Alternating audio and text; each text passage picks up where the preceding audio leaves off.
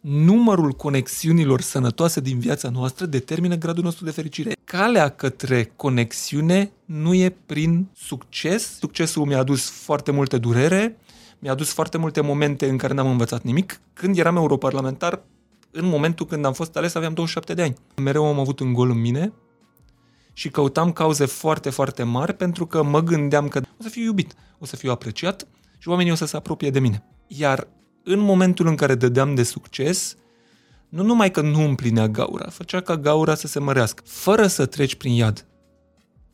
Foarte greu să ai transformare. În momentul în care am refuzat mandatul, adică am semnat că nu mai vreau să ridic al doilea mandat de europarlamentar, mama mea mi-a spus și asta și acum încă mă emoționează, că ce bine că ai ales să pleci, pentru că începea să-mi fie frică de omul care devii. A doua zi am rămas cu trei oameni lângă mine. Și asta e o traumă destul de interesantă să trăiești, nu știu, la 29 de ani, știi, să ai sute, zeci de prieteni care te sună în fiecare zi și dintr-o dată nu te mai sună nimeni. În loc să cauți tot timpul obiective din ce în ce mai îndepărtate de tine și să devii din ce în ce mai nefericit, investește în relații. Noi ne conectăm pe baza vulnerabilității. Cea mai frumoasă chestiune în acest moment nu este dacă am succes sau nu. Cea mai bună parte a vieții mele că am cu cine să împart succesul.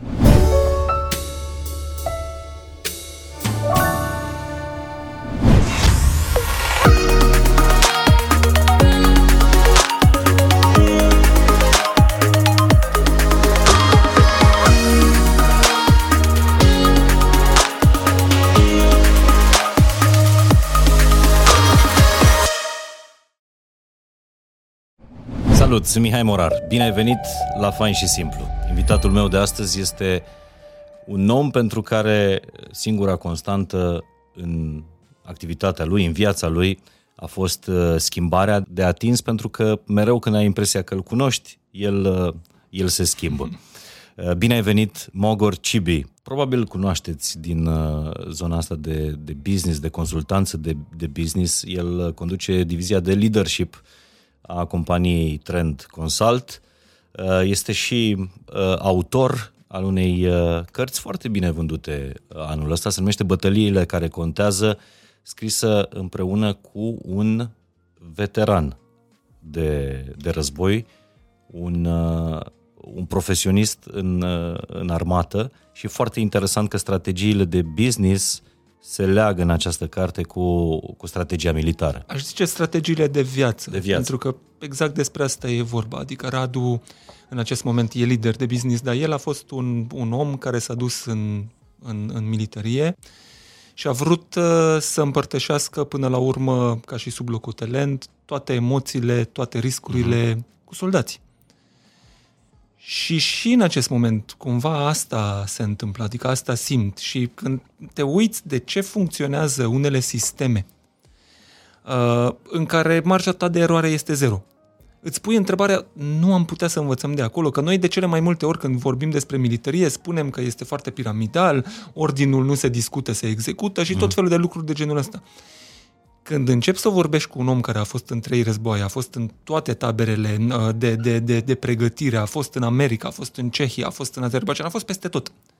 Și el îți spune despre empatie, el spune despre atenția la oameni. Stau și mă gândesc, bă da, cunosc o grămadă de organizații în care nu vorbim despre astfel de concepte sau vorbim despre astfel de concepte, dar nu facem nimic în sensul ăsta. Partea frumoasă în militarie este că tu, fără să ai reală conexiune cu oamenii din jurul tău, tu nu supraviețuiești. Noi în business ne permitem, știi, să spunem că noi suntem o echipă, contează să fim atenți unii la ceilalți și așa mai departe și în realitate, de fapt, fiecare pe cont propriu și fiecare încearcă să depășească pe restul de, uh, din jur există astfel de, de, de momente și atunci de fiecare dată când, când vorbesc și când am apucat să vorbesc cu Radu, stăteam acolo și zic, păi, da, așa de simple sunt lucrurile și în general în viață sunt așa de simple lucrurile dar e una din, nu, nu merge. E, e vreo poveste din întâlnirile cu, cu, cu Radu care te-a făcut uh, te-a convins să scrii cartea asta, care te-a șocat în, a, în, în așa fel încât ai zis, măi, trebuie să scoatem o carte împreună? Nu este neapărat. Deci toate, fiecare dată când mă vedeam cu Radu, noi nu ne cunoșteam foarte bine când eu am revenit din Corea și când tot mergeam, mă vedeam cu el și el tot povestea tot felul de episoade din război. Uh-huh. Și rămâneam mut de uimire. Și la un moment dat, asta a fost triggerul până la urmă, asta a fost momentul care a declanșat intenția în capul meu prima dată, a spus, Mogor, de foarte multe ori când eram în Afganistan, în condiții de luptă, cu oameni care vreau să mă omoare, mă simțeam mult mai puțin stresat, mult mai puțin amenințat decât la un job normal, decât la un loc de muncă normal. De ce? Păi tocmai pentru că el spune că în momentul în care ești într-o zonă de război, știi exact cine ți este inamicul. Știi exact din ce direcție vine, știe, știi ce arme folosește, cam știi strategiile aplicate și tot felul de lucruri. Știi și pregătit pentru așa ceva. Știi cu ce ai de a face. În majoritatea organizațiilor, și aici este problema noastră fundamentală, nu știm la ce să ne așteptăm. Suntem prieteni cu adevărat doar pentru că ne zâmbim sau poate oamenii de lângă mine mă vorbesc pe la spate. Oamenii de care mă înconjor chiar îmi vor binele sau spun doar că îmi vor binele. Dacă vine o situație cu adevărat dificilă în viață, oamenii cu care împart până la urmă viața mea o să fie alături de mine? Toate aceste întrebări în război sunt destul de clare. Știi cine sunt camarazi, știi cine sunt inamici. În viață e mult mai greu. Mai ales că noi nu suntem educați deloc în spiritul ăsta de, de, de apartenență reală. Nu suntem educați ca să înțelegem ce este comunitatea. Nu vedem dincolo de per, propria persoană. Și în felul ăsta e foarte greu să ai această certitudine și să reduci până la urmă nivelul de stres din viață. Da, mi-a plăcut în cartea asta, uh, apropo de majoritatea angajaților și de ierarhia dintr-o, din orice companie, uh, aștepți mereu o decizie de sus sau un ordin sau ce ai de făcut uh, săptămâna asta. În armată, de cele mai multe ori, în război nu apuci să vină o decizie de sus. Trebuie să, să iei decizii de unul singur. Mie mi se pare că sunt feluri diferite de a lua decizii.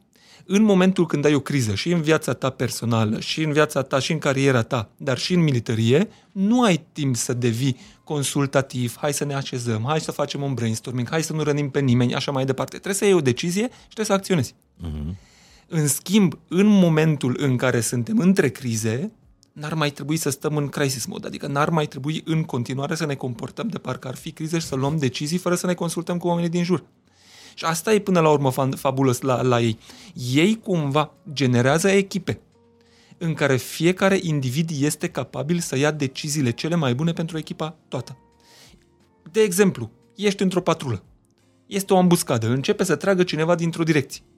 În momentul în care soldatul, indiferent dacă generalul sau colonelul sau cine este în acea patrulă, când orice soldat ridică mâna și spune comanda la mine, în acel moment a preluat comanda plutonului sau a grupului de militari. Pentru că se presupune că acel individ care are cele mai multe informații la, la dispoziție ar trebui să ia deciziile ca șansa grupului de supraviețuire mm. să fie cele mai mari. Și atunci el spune, ne rupem la, nu știu, la, la sud, toată lumea trage în direcția nu știu care și așa mai departe. În momentul ăla toată lumea execută. Și de ce este interesant acest lucru? Pentru că asta presupune că tu trebuie să ai încredere în absolut fiecare om din jurul tău ca în momentul în care spune comanda la mine, tu să n-ai niciun dubiu și să nu ai fracțiunea aia de secunde în care te gândești, bă, să fac sau să nu fac ce îmi spune. Și în al doilea rând, fiecare om din echipă trebuie să aibă un nivel de pregătire. Adică nu, și, și de aici vine până la urmă, din, din punctul meu de vedere, zic la din militarie, no one left behind. Nu lăsăm pe nimeni în spate. Nu înseamnă că cărăm tot timpul oamenii slabi după noi. Înseamnă că ne asigurăm că fiecare om are un nivel optim de pregătire ca în momentele de criză să poate să, să, să țină mhm. propria, mm-hmm. propriul rol, să, să, să fie la înălțimea funcției lui. Și asta e fascinant. Gabor, uh, Mogor, pardon, îți, uh, îți propun să trecem de la uh, războaiele astea la războaiele noastre de, de, de zi cu zi și la războaiele... Care nu sunt foarte diferite. Nu sunt foarte diferite și citind cartea asta, bătăliile care contează, să vedeți că strategiile din câmpul de, de luptă pot fi strategii perfect aplicate uh, și în viața de zi cu zi. Uh, dar întorcându-ne la războaiele uh, tale, uitându-te pe, pe CV-ul tău, e foarte, uh, sunt foarte multe schimbări în, în viața ta. Ai fost inclusiv europarlamentar. Uh-huh. Ce te-a făcut să intri în politică și să ieși atât de repede? Măgor a fost ales europarlamentar în 2007, cred că a fost prima... Primul mandat al României în Parlamentul European. Uh-huh. Dacă aș vrea să dau bine, aș zice că mereu m-a motivat să generez schimbare în societate. Dacă vreau să răspund pe bune, o să spun că mereu am avut un gol în mine și căutam cauze foarte, foarte mari pentru că mă gândeam că dacă reușesc să fac diferență în lucruri atât de mari încât, ca, încât să, să fericesc foarte mulți oameni din jur, o să fiu iubit, o să fiu apreciat și oamenii o să se apropie de mine. De asta tot timpul căutam cauze foarte mari, deseori pierdute și cauze imposibile cumva. Iar în momentul în care dădeam de succes, nu numai că nu împlinea gaura, făcea ca gaura să se mărească, pentru că observam că degeaba am admirație în viața mea, degeaba am tot felul de oameni în jurul meu care spun că îmi vor binele, eu simt că n-am conexiuni reale. Și am intrat în clasica capcana a succesului, în care tot alergi după succes, tot atingi, atingi, atingi, atingi succesul și ai așteptarea că odată ce ai atins succesul o să vină anumite lucruri. În primul rând o să, vine, o să vină o fericire personală pe care n-am trăit-o. Nici când am fost ales în Parlamentul European, nici când am primit primul meu job de CEO, nu am reușit să trăiesc fericirea personală, nici măcar în momentul în care am ajuns uh, pe vârful Kilimanjaro, pentru că în acea fracțiune de secunde, deși nu mi-a plăcut deloc toată experiența. Am spus, bă, locul meu nu este pe munte să cuceresc vârfuri sau să, să încerc să... Și în secunda următoare mă gândeam, ce vârf mai înalt există unde aș putea să ajung cu pregătirea mea? Că poate acolo vei fi fericit. Am stat 4 secunde pe Kilimanjaro pe vârf, am făcut poza de vârf și după aceea m-am panicat și am alergat până la tabăra de bază înapoi. Ideea e, e, e, e, din punctul meu de vedere, foarte simplă. Și între timp am învățat din psihologie că există și un arrival syndrome, adică o, o fel de er, eroare a creierului care proiectează în față fericire, împlinire și tot felul de lucruri, dar tu de fiecare dată când ajungi acolo împingi puțin ștacheta mai sus. Și asta e cumva, și pot să spun oricărui om, asta e garanția către nefericire. Și pentru mine succesul mi-a adus foarte multe durere, mi-a adus foarte multe momente în care n-am învățat nimic. Când eram europarlamentar, în momentul când am fost ales, aveam 27 de ani. Eram printre cele mai... Uh, uh, sau, sau poate eram cel mai tânăr la momentul ăla poate și din istoria mm. Parlamentului, cred că era un, un, un, un cineva din Bulgaria care era aproape de vârsta mea sau mai tânăr, nu contează până la urmă. Și în acel moment am spus, bă, dacă eu la 27 de ani am, am reușit să ajung aici, înseamnă că trebuie să fiu mai deștept, mai priceput ca restul oamenilor din jurul meu, așa că nu ascultam de nimeni. Oamenii încercau să-mi transmită tot felul de mesaje, spuneau, Magur, mai lasă și la alții. Adică ai ajuns exact cum ajunge orice om politic într-o funcție, într-o demnitate importantă, autosuficient. Cred că am avut momentele mele de autosuficiență, cred că intenția sau disponibilitatea mea către învățare era foarte, foarte redusă, dar în același timp, partea bună este că am fost scos din contextul ăsta dâmbovițean cumva și la Bruxelles aveam tot felul de oameni la care chiar puteam să mă uit altfel, adică aveam ce să învăț de la un John Bowis, care era un apropiat de-al meu, fostul ministru al sănătății din, din, din Marea Britanie, uh-huh. care nu știu de ce, dar m-a luat sub aripă, deși nu eram în același grup politic. Uh, puteam să învăț de la, de la, de la uh, Chris David și de la o grămadă de oameni din jur care mă inspirau nu mă inspirau pentru că erau puternici, pentru, ci pentru că știau foarte multe lucruri și erau foarte motivați să genereze schimbare. Și asta mi-a făcut foarte mult bine. Însă de fiecare dată când veneam acasă, singura mea preocupare era lupta internă să-mi asigur locul cu orice preț. La următorul, la următoarele alegeri europarlamentare? Cumva asta ar fi fost intenția mea și partea frumoasă a fost când am luat al doilea mandat, că n-am luat din prima s-a retras un fost coleg de al meu pentru că a venit uh, înapoi în România pe o funcție publică și teoretic eu trebuia să preiau mandatul lui. Uh-huh. Și în momentul în care am refuzat mandatul, adică am semnat că nu mai vreau să ridic al doilea mandat de europarlamentar și așa mai departe, mama mea mi-a spus uh, și asta și acum încă mă, mă, mă emoționează, că ce bine că ai ales să pleci sau să nu mergi înapoi, pentru că începea să-mi fie frică de omul care devii. Crezi că politica asta vedem și noi, da, din exterior. Politica te schimbă în, în așa fel, nu politica, puterea uh, sau iluzia puterii te schimbă atât de mult, te dezumanizează? Cred că sunt niște mecanisme care generează în tine niște reacții. Adică, primul mecanism este exact majoritatea oamenilor care vor să ajungă la vârf sunt cumva de genul meu, adică ai un gol înăuntru și vrei să suplinești golul respectiv cu succes.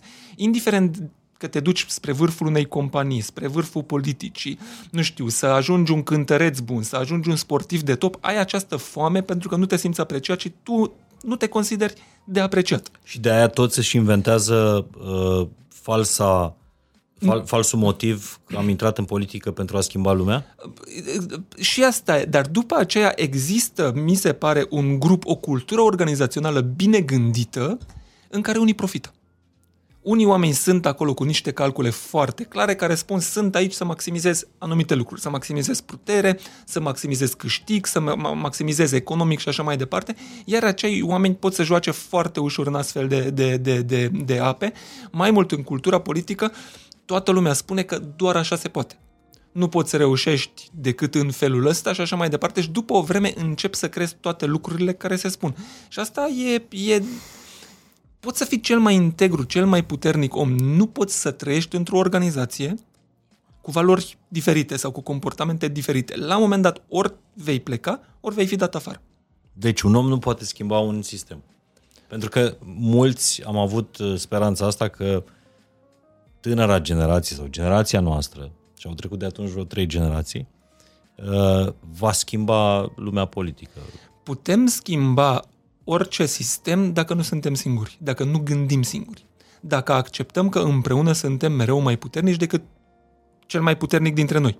Și atunci, în felul ăsta, soluția nu este că eu, pentru că asta e sindromul salvatorului și în sindromul ăsta am trăit o bună parte a vieții mele, că intru uh-huh. acolo și eu o să rezolv toate problemele și eu sunt eroul și pe mine o să mă aplaude toată lumea. În felul ăsta nu funcționează nicio schimbare. Însă dacă vine un grup de oameni și spune că împreună avem aceste valori care ne leagă și aici mi se pare, știi, când ne uităm și la formațiunile mai noi, pe scena politică din România. Una dintre lucrurile pe care le-am resimțit eu ca o lipsă, niciodată n-a fost un moment în care au spus, păi astea sunt valorile noastre, clar. Ca eu să pot să decid să mă uit la ei, păi merg cu voi sau nu merg cu voi, pentru că eu nu pot să mă duc cu chestia asta că noi vrem bine și când o să ajungem acolo îți garantez că o să fie totul bine. Păi stai puțin. Eu vreau să știu câteva lucruri despre tine. Ce crezi tu despre transparență? Pentru că transparența pentru mine e un lucru important atât în cariera mea cât și în general în viața personală. Ce crezi tu despre o grămadă de lucruri în viață? Spune-mi viziunea ta pentru că altfel nu pot să merg cu tine. Și asta e frumos, pentru că dacă ne uităm la armată, ne uităm la organizații care funcționează. Acele organizații funcționează în care oamenii au niște valori asumate, enunțate, trăite.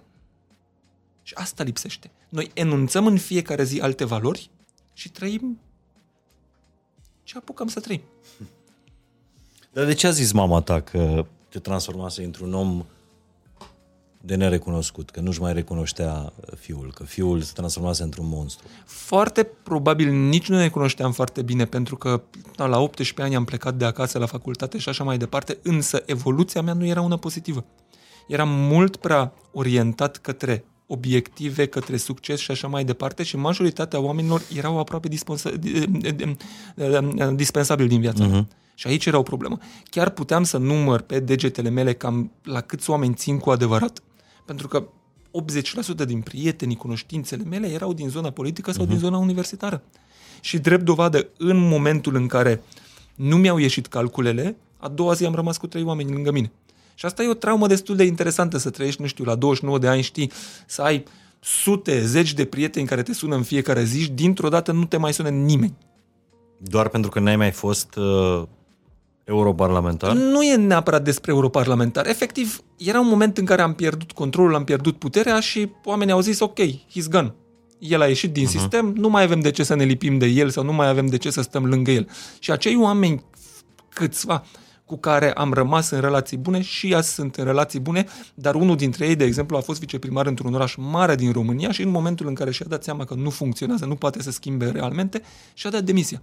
Și acum, nu știu, conduce uh, uh, uh, uh, o instituție publică de cultură și e foarte bine, adică trăiește valoarea lui. Dar asta înseamnă că ne leagă niște valori și vrem să construim împreună, pentru că știi că omul ăla întotdeauna va alege în ce credem noi împreună. Și întrebare suplimentară. Crezi că generația asta a ta, a noastră, a eșuat în a schimba România? Pentru că n-a fost, așa cum spuneai tu, unită, nu și-a creat aceleași valori și n-a crezut în ele împreună?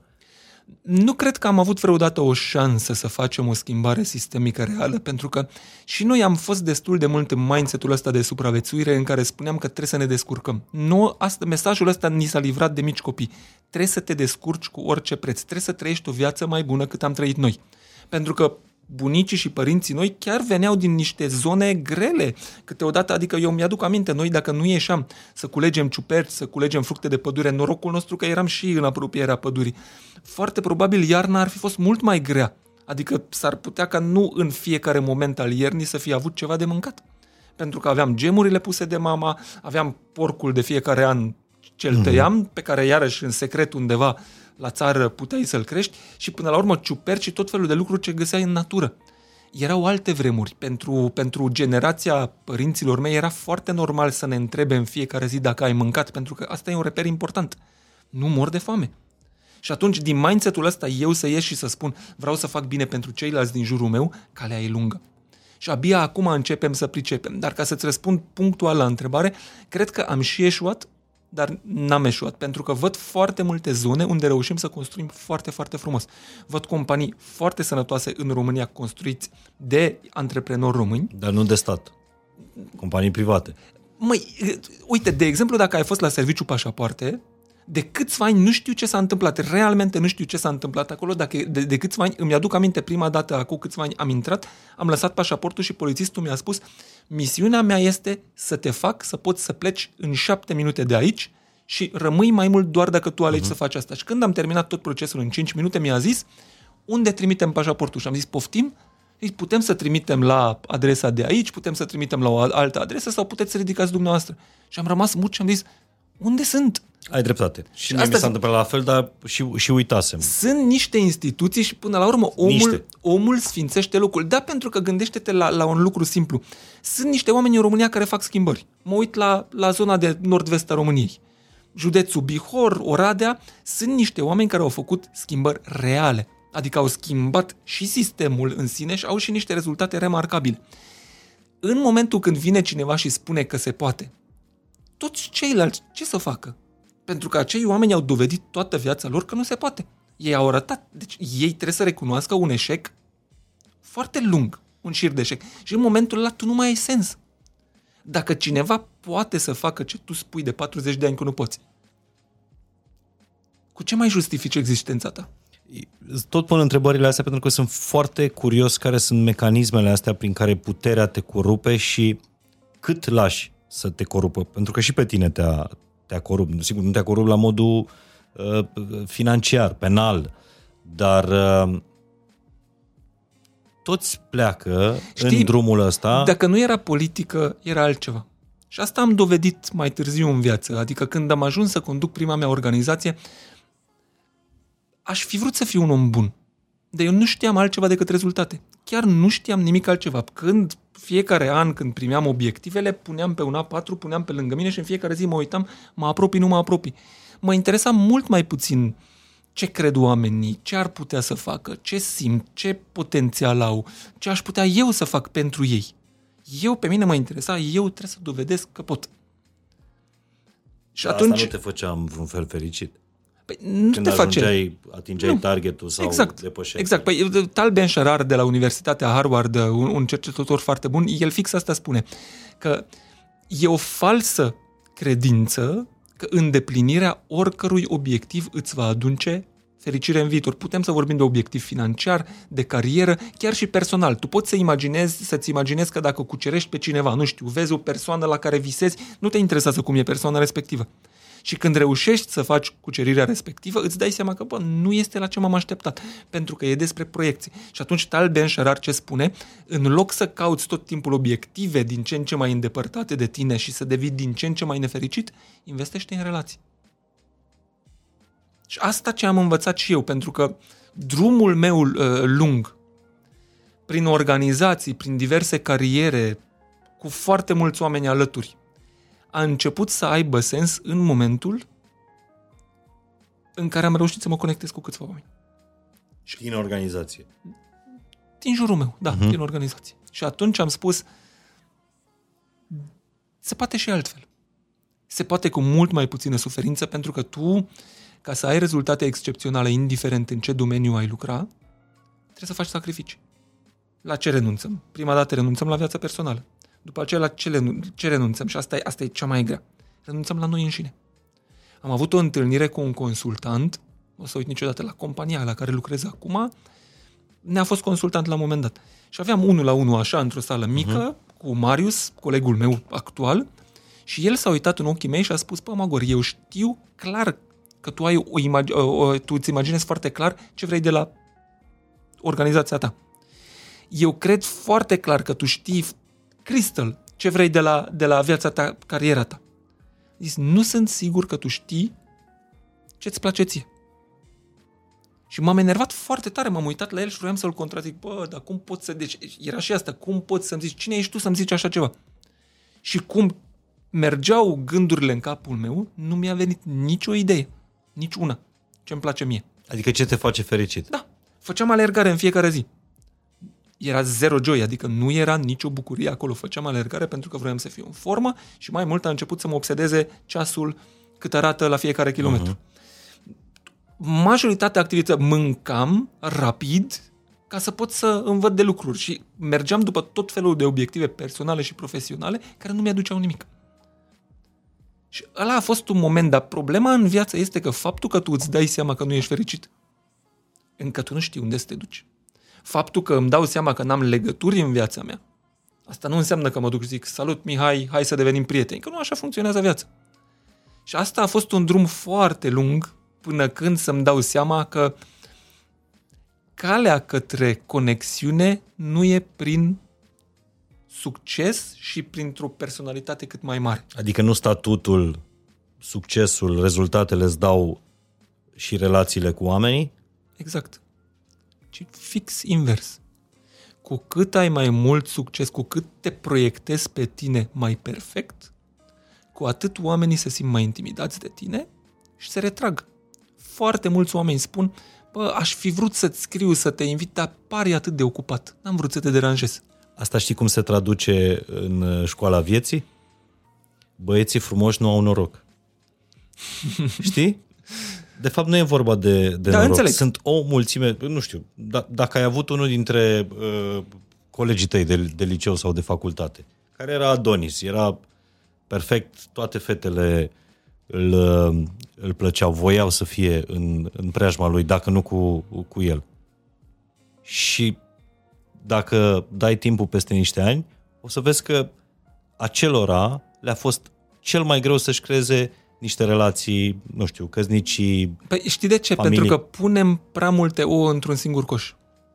Adică în momentul în care eu am spus că dacă o să ajung cel mai de succes, o să fiu cel mai admirat și cel mai iubit, în momentul respectiv eu credeam că fără succes nu valorez nimic. Uh-huh.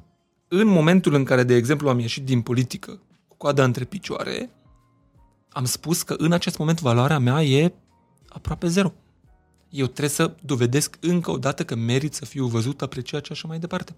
În loc să-mi dau seama, păi da, stai puțin, de ce au rămas câți oameni lângă mine? De ce a rămas prietenul meu Răzvan prieten cu mine? Păi trebuie să fie ceva acolo, de ce nu-l întreb pe el? De ce nu construiesc? Și a doua chestiune, perfecțiunea asta. Când tu vrei să fii foarte frumos, Adonis în continuare, tu vrei să fii foarte de succes în continuare, tu nu ai nicio crăpătură în armura ta, tu nu ai niciun pic de vulnerabilitate, iar noi ne conectăm pe baza vulnerabilității. Exact. Și asta m-a șocat. Eram în Corea, unde îmi imaginam că dacă arăt un semn de slăbiciune, o să fiu mâncat de oamenii de acolo pentru că foarte competitivă cultura, mai competitivă ca a noastră. Bă, deci efectiv aveam impresia că nu pot să recunosc nimic și eram total depășit de situație. Imaginează ești chemat ca expat într-o țară să rezolvi situația unui, unui, unui, unui birou care nu funcționează, de unde pleacă oamenii, unde rezultatele sunt scăzute și așa mai departe. Și am intrat fix cu rolul ăsta, că mamă, vin eu, rezolv, o să arăt eu tuturor cât de grozav sunt. Și evident că am intrat direct în zidul de beton. Și au trecut câteva luni, rezultatele mergeau în jos, toată lumea era la fel de nefericit sau și mai nefericit ca și înainte un mare să vin eu. singur într-un, într-o poziție cheie de CEO în Corea. Director executiv, Așa. dar da, și ideea era că eu primele săptămâni nu știam pe unde se intră în clădire, nu știam cum să folosește. Deci imaginează-ți că pe toaletă erau zeci de butoane. Și eu primul, nici niciodată nu o să uit, prima dată când m-am dus la toaletă și mă uitam acolo și zic, pă, dar ce buton apăs eu? Și stai 15 minute din ziua ta de lucru să îți dai seama cam ce buton trebuie să apeși acolo pentru că nu înțelegi nimic acolo. Nu se folosesc chei. Tot sistemul e diferit. Ca să ajung acasă, iarăși era o bătaie de cap pentru mine. Și în condițiile astea sunt chemat de bord și spun mâine pot să livrez strategia? Eu nu știam cine e în birou, eu nu cunoșteam pe nimeni și ce puteam să zic? Da. Și am livrat. Da, așa și era. Nu cunoșteam limba, nu există Google acolo. Nu există Google acolo. Tot ce pot să cauți e în limba coreană. Eu nu vorbeam limba coreană, nu puteam să citesc, nu puteam să fac nimic. Și în felul ăsta, evident că toate rezultatele o luau în jos. Și sentimentul de valoare sau aprecierea mea față de mine, tot cădea. Și am ajuns la un moment dat, 5 nopți la rând, n-am dormit nici o secundă. Stăteam, mă uitam afară pe geam noaptea, făceam meditații, încercam să meditez, dar gândurile uh-huh. tot mhm. mergeau în cap. Și nu-ți imagina că mă uitam la Seulul frumos luminat, așa cum vezi. Păi, eram într-un cartier rezidențial, era total beznă afară.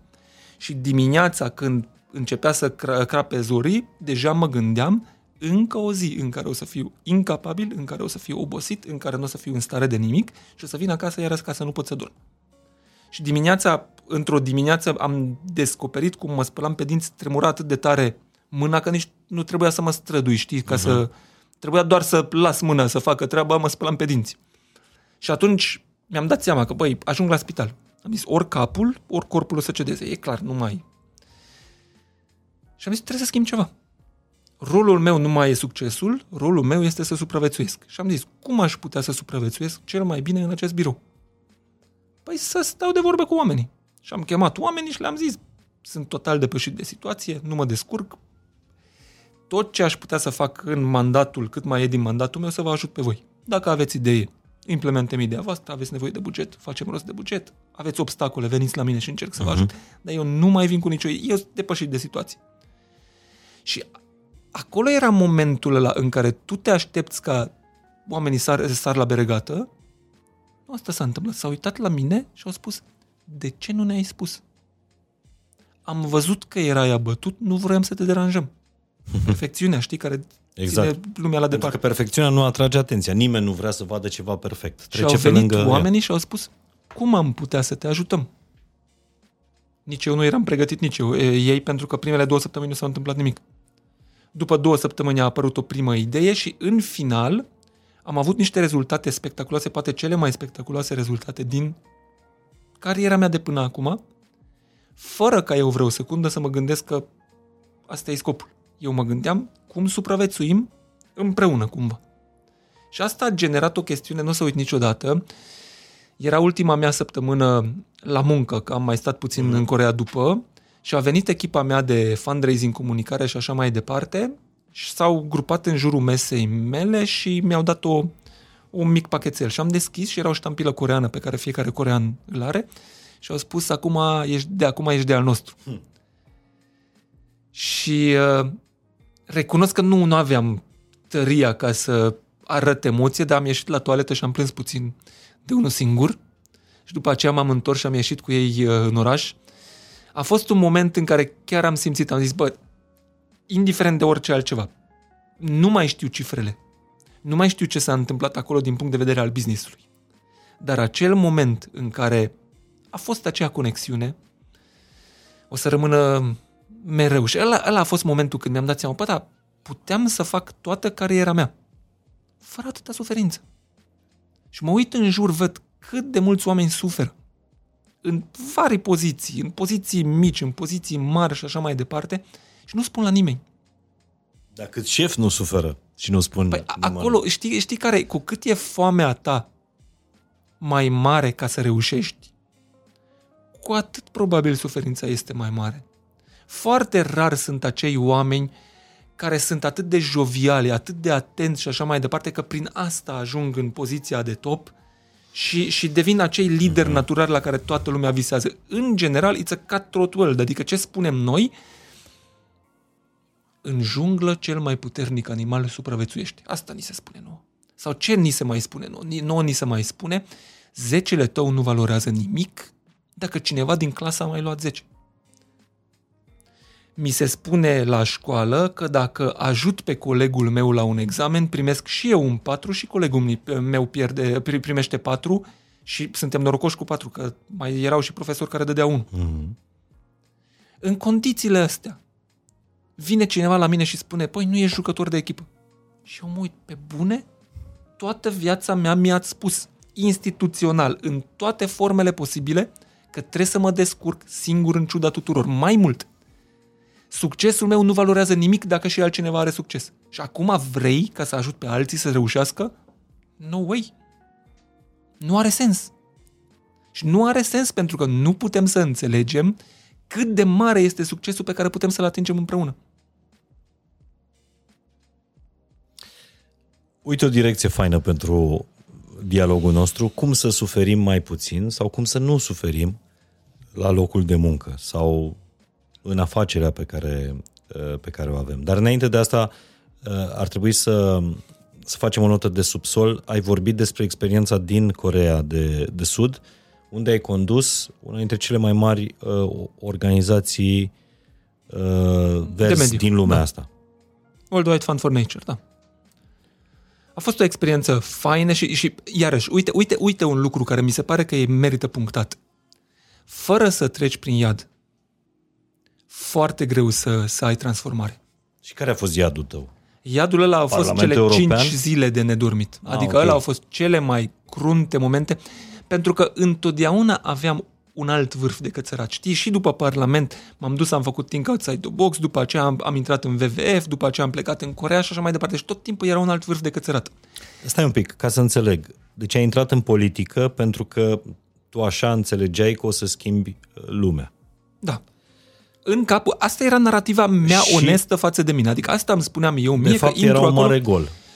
Vreau să fiu de succes, vreau să fiu admirat, vreau să fiu mare, vreau să fiu după, om reușit ai văzut că nu poți să schimbi lumea, ai zis, hai să schimb planeta. Nu, am fost, și am ai fost intrat în, cam cumva dat afară. Adică ar fi frumos să spun că am plecat, că valorile noastre nu erau compatibile sau așa mai departe. La un moment dat am pierdut. Am pierdut în, în, în, în jocurile politice, să spun eu, la care am participat cu bună voie și nesilit de nimeni, 100%. Singur și, din fericire, băgat? da, singur m-am băgat. Am fost eliminat, mă bucur pentru acea eliminare. A fost, iarăși, a fost un mic iad pentru mine, din care am învățat foarte puține. După aceea a venit o perioadă mai liniștită, că am făcut un mic uh, portal online, Think Outside the Box se numea, care a ajuns la milioane de utilizatori, milioane de cititori zilnic, cu niște oameni foarte faini.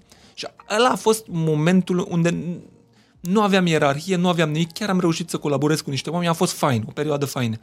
Până când am intrat în World Wide Fund for Nature România, am preluat poziția de director de țară și acolo iarăși trebuie să dovedesc, trebuie să arăt salvatorul, și am intrat în tot felul de filme. Asta nu înseamnă că n-am avut relații cu o grămadă de oameni faini. Uh-huh.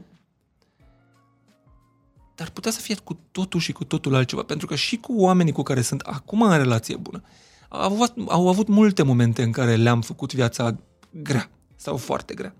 Pentru că standardele mele erau foarte sus și dacă nu erai lângă mine acolo sus, nu te băgam în seama. Dar de ce le place românilor să fie șefi? cred că e mai degrabă despre băgatul în seamă decât despre șefie.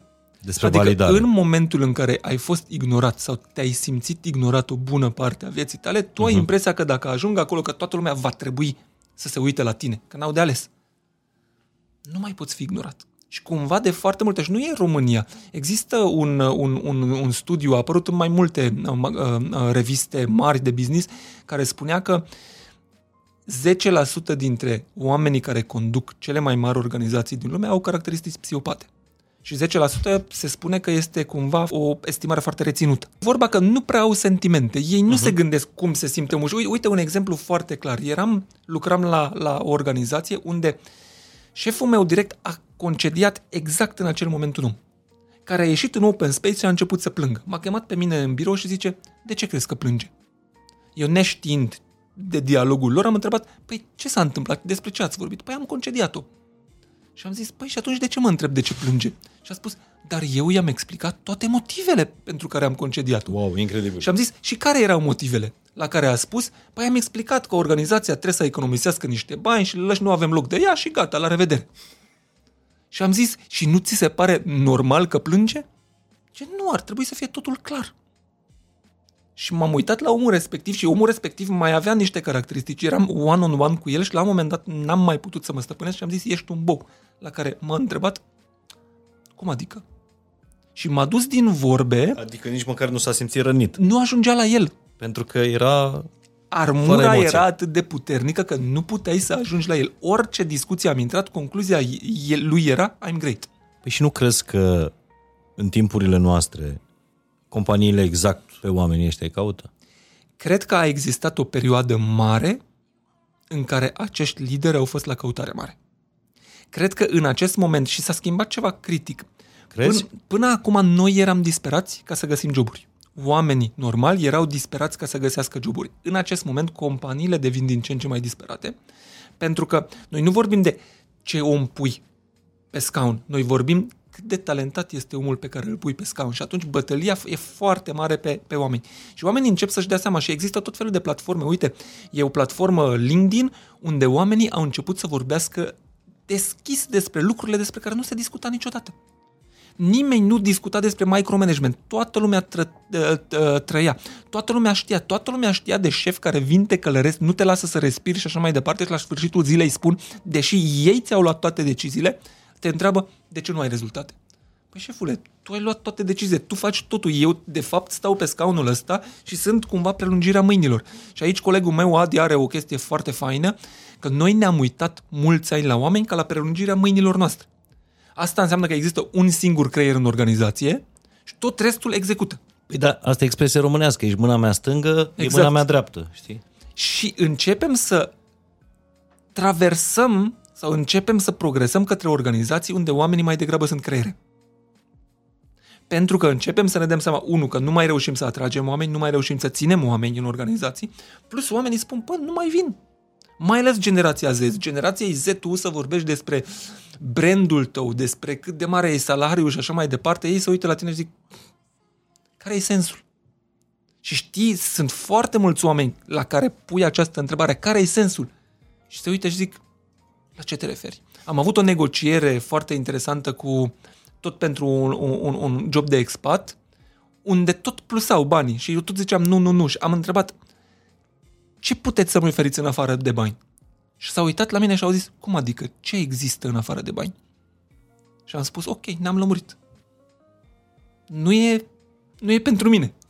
Și crezi că s-au schimbat uh, timpurile astea sau sunt... Uite, e, e și uh, compania asta, Up Romania, uh, partenerul nostru pentru, pentru acest episod, care spa- și-au făcut o misiune din uh, campania asta, păi. redefinim munca. Și ei spun așa, uh,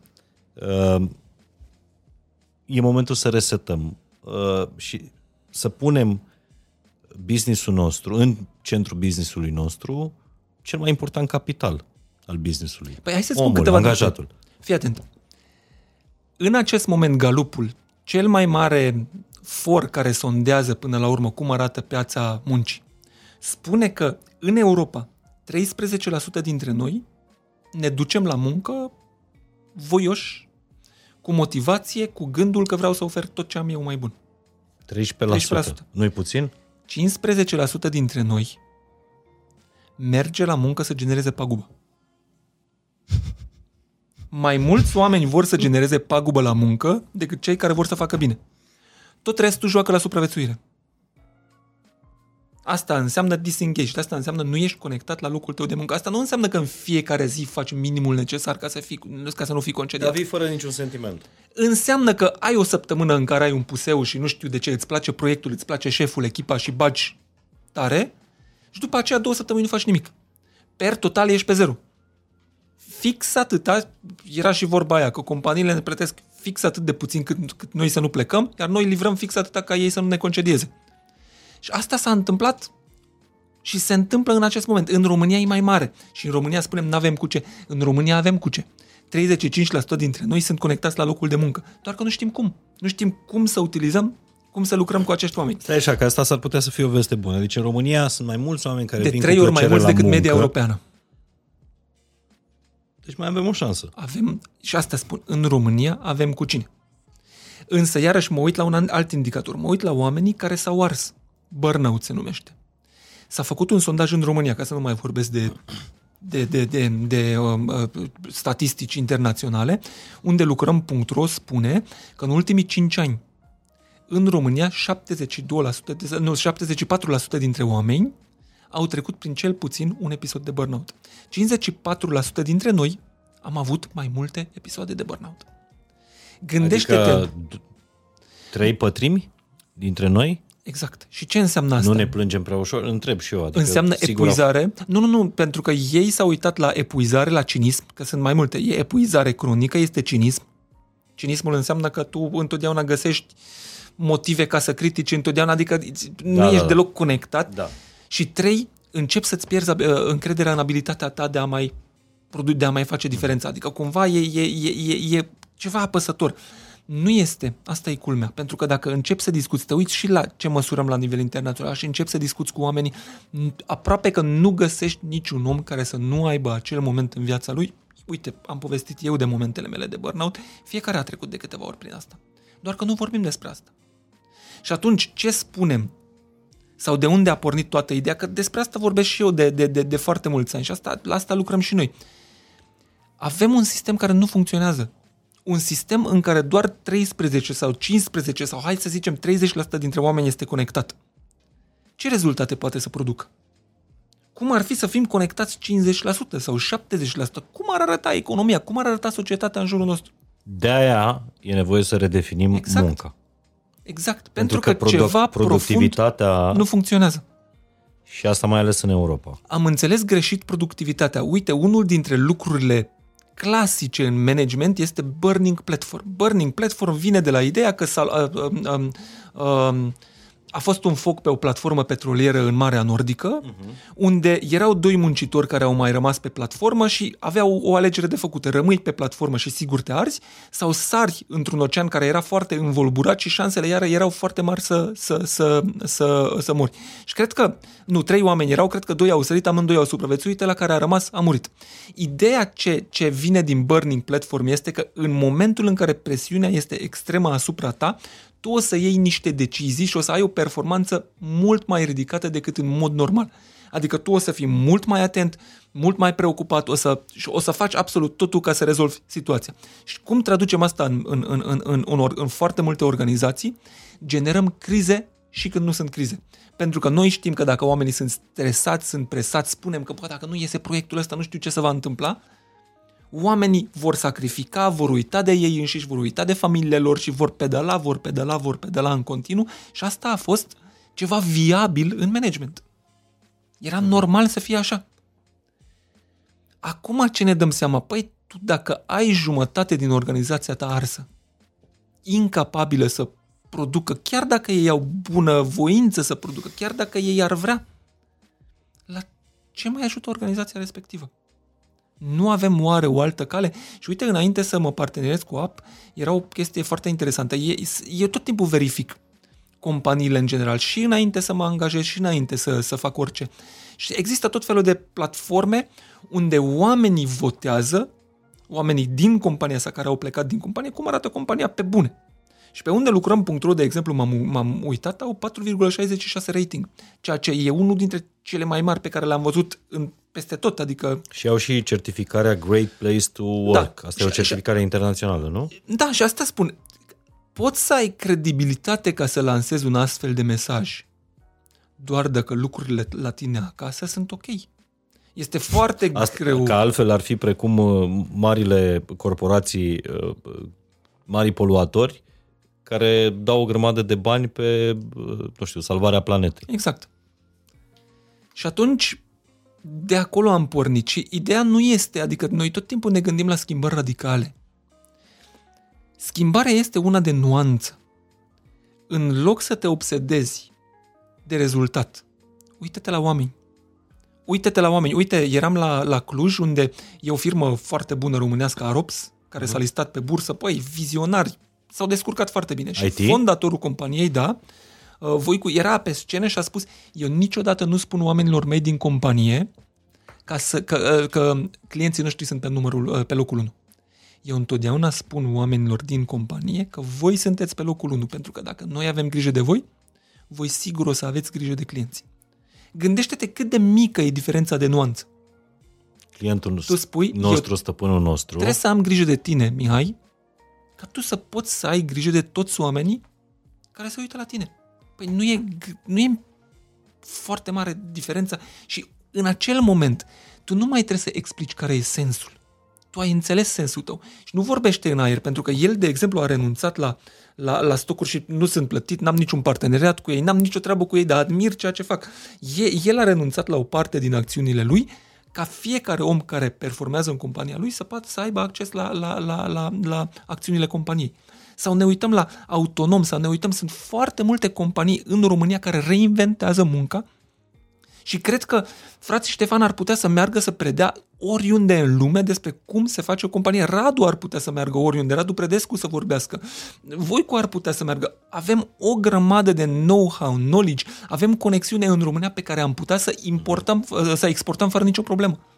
Și despre asta vorbesc. Deci, de asta spun că noi n-am eșuat cu schimbarea României. Într-un fel am eșuat pentru că vizibil, conducerea vizibilă e la fel de deteriorată ca oricând sau mai deteriorată, dar în schimb în zona civilă, în zona non-guvernamentală și în toate zonele sunt o grămadă de exemple faine care pot să ne dea speranță. Dar trebuie să ne uităm la ele. Și despre asta e și campania noastră. Băi, se poate altfel, se poate fără suferință. Și, în general, liderii știu despre ce vorbesc. Oamenii care conduc echipe, care conduc companii, care conduc orice, știu ce înseamnă suferința. Știi când am scris pentru prima dată într-un, într-o revistă de business în România despre sindromul impostorului? Care sindromul impostorului spune că tu tot timpul simți că nu ești destul de bun pentru funcția de deținută, pentru viața ta, pentru averea ta, pentru nimic. Am primit foarte multe mail-uri de la executiv de top care îmi spuneau și eu am, dar te rog frumos să nu spui la nimeni cum tratăm. Și eu spun, pă, prima chestie e să spui. Până când nu am început să mă duc la terapie, viața mea nu s-a schimbat semnificativ. Adică am avut episodul ăla în Corea, am văzut care este nefericirea, adică am trecut prin iad, am înțeles ce este conexiunea.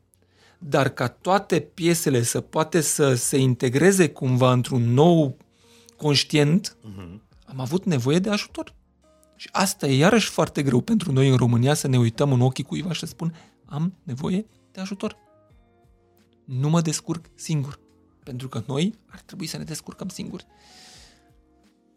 Avem nevoie de terapie, avem nevoie de coaching, avem nevoie de comunități, avem nevoie de conexiuni, avem nevoie de oameni, avem nevoie să nu mai credem că suntem singuri.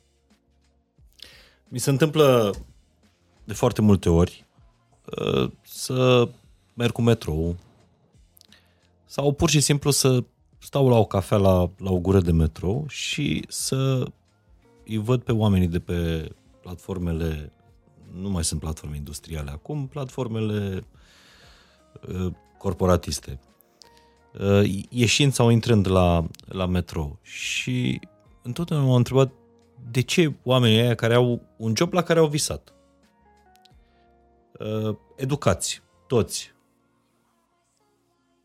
care lucrează la o firmă străină, da? Cine nu visa să lucreze în școală pentru un angajator străin.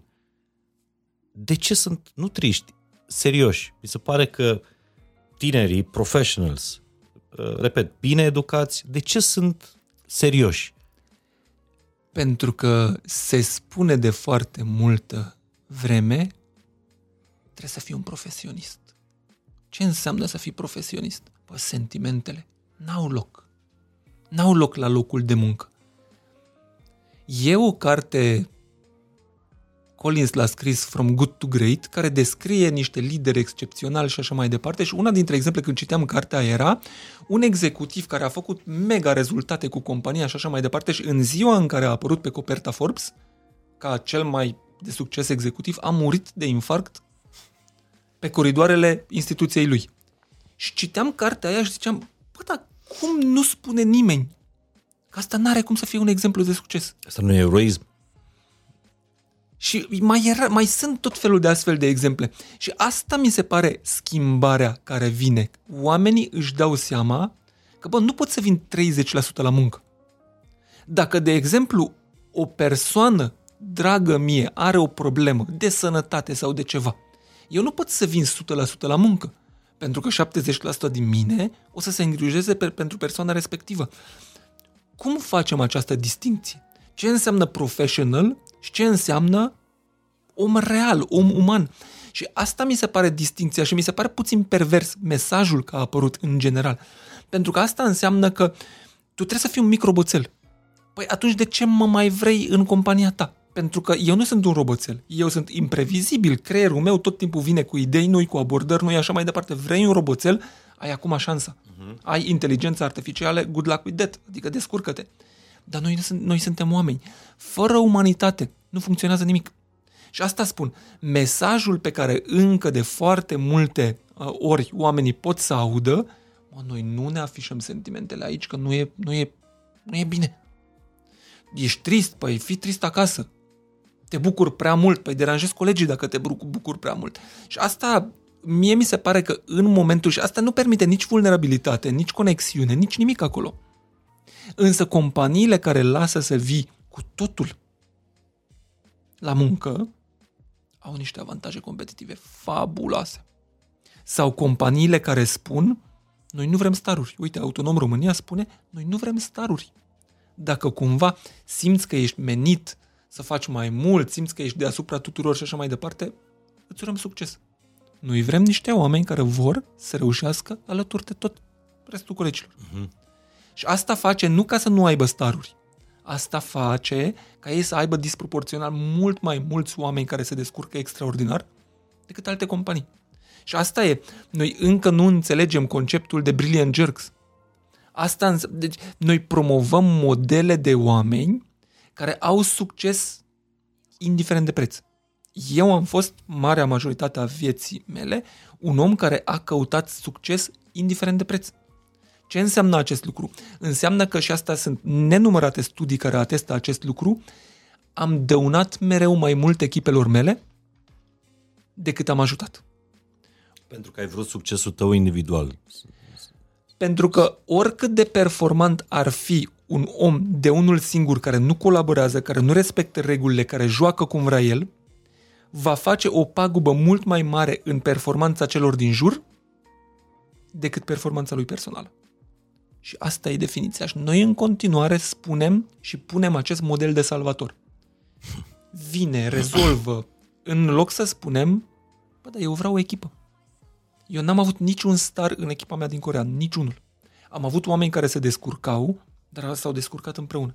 A fost incredibil, pentru că până atunci și eu mă așteptam, mă, o să angajez un om super bun de pe piață, o să caut, iau bani mulți, o să iau un super profesionist și el o să rezolvă pro- problemele. Și nu asta se întâmplă. Ăla vine, poți genera pe termen scurt niște spectacole acolo, acolo Dar niște artificii. tot în jurul lui. Dar o mare organizație.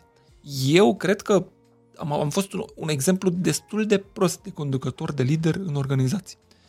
Și mai am și acum momente în care sun oameni cu care am interacționat cu 15 ani, 10 ani, așa mai departe și zic, bă, îmi pare rău. Atât am putut. Am fost un șef prost. Atât am putut. Chiar atât am putut. Înțeleg de unde vine și asta spun. Nu poate să fie reacția noastră să spunem toți oamenii care conduc prost sunt niște proști. Oamenii care nu conduc bine, atâta pot. Ei nu de blamare au nevoie, ei nu de atacuri au nevoie, ei au nevoie de ajutor, pentru că de foarte multe ori suferă. Și în momentul în care ei pot să înțeleagă că pot să aibă și apreciere și rezultate, perspectiva lor se schimbă, dar ne temem foarte mult. Teama este un inhibitor foarte puternic. Atât de mult m-am temut de oameni și eu trebuia să lucrez cu oameni. Atât de mult m-am temut de ei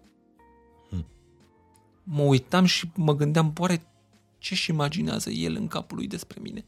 Și nu, cumva reacția mea nu era să stabilesc o legătură. Reacția mea era să fac un gest frumos. Știi cum facem? Faci un cadou, faci o mărire, faci un nu știu ce, ca omul să aibă o părere bună despre tine. Nu așa funcționează.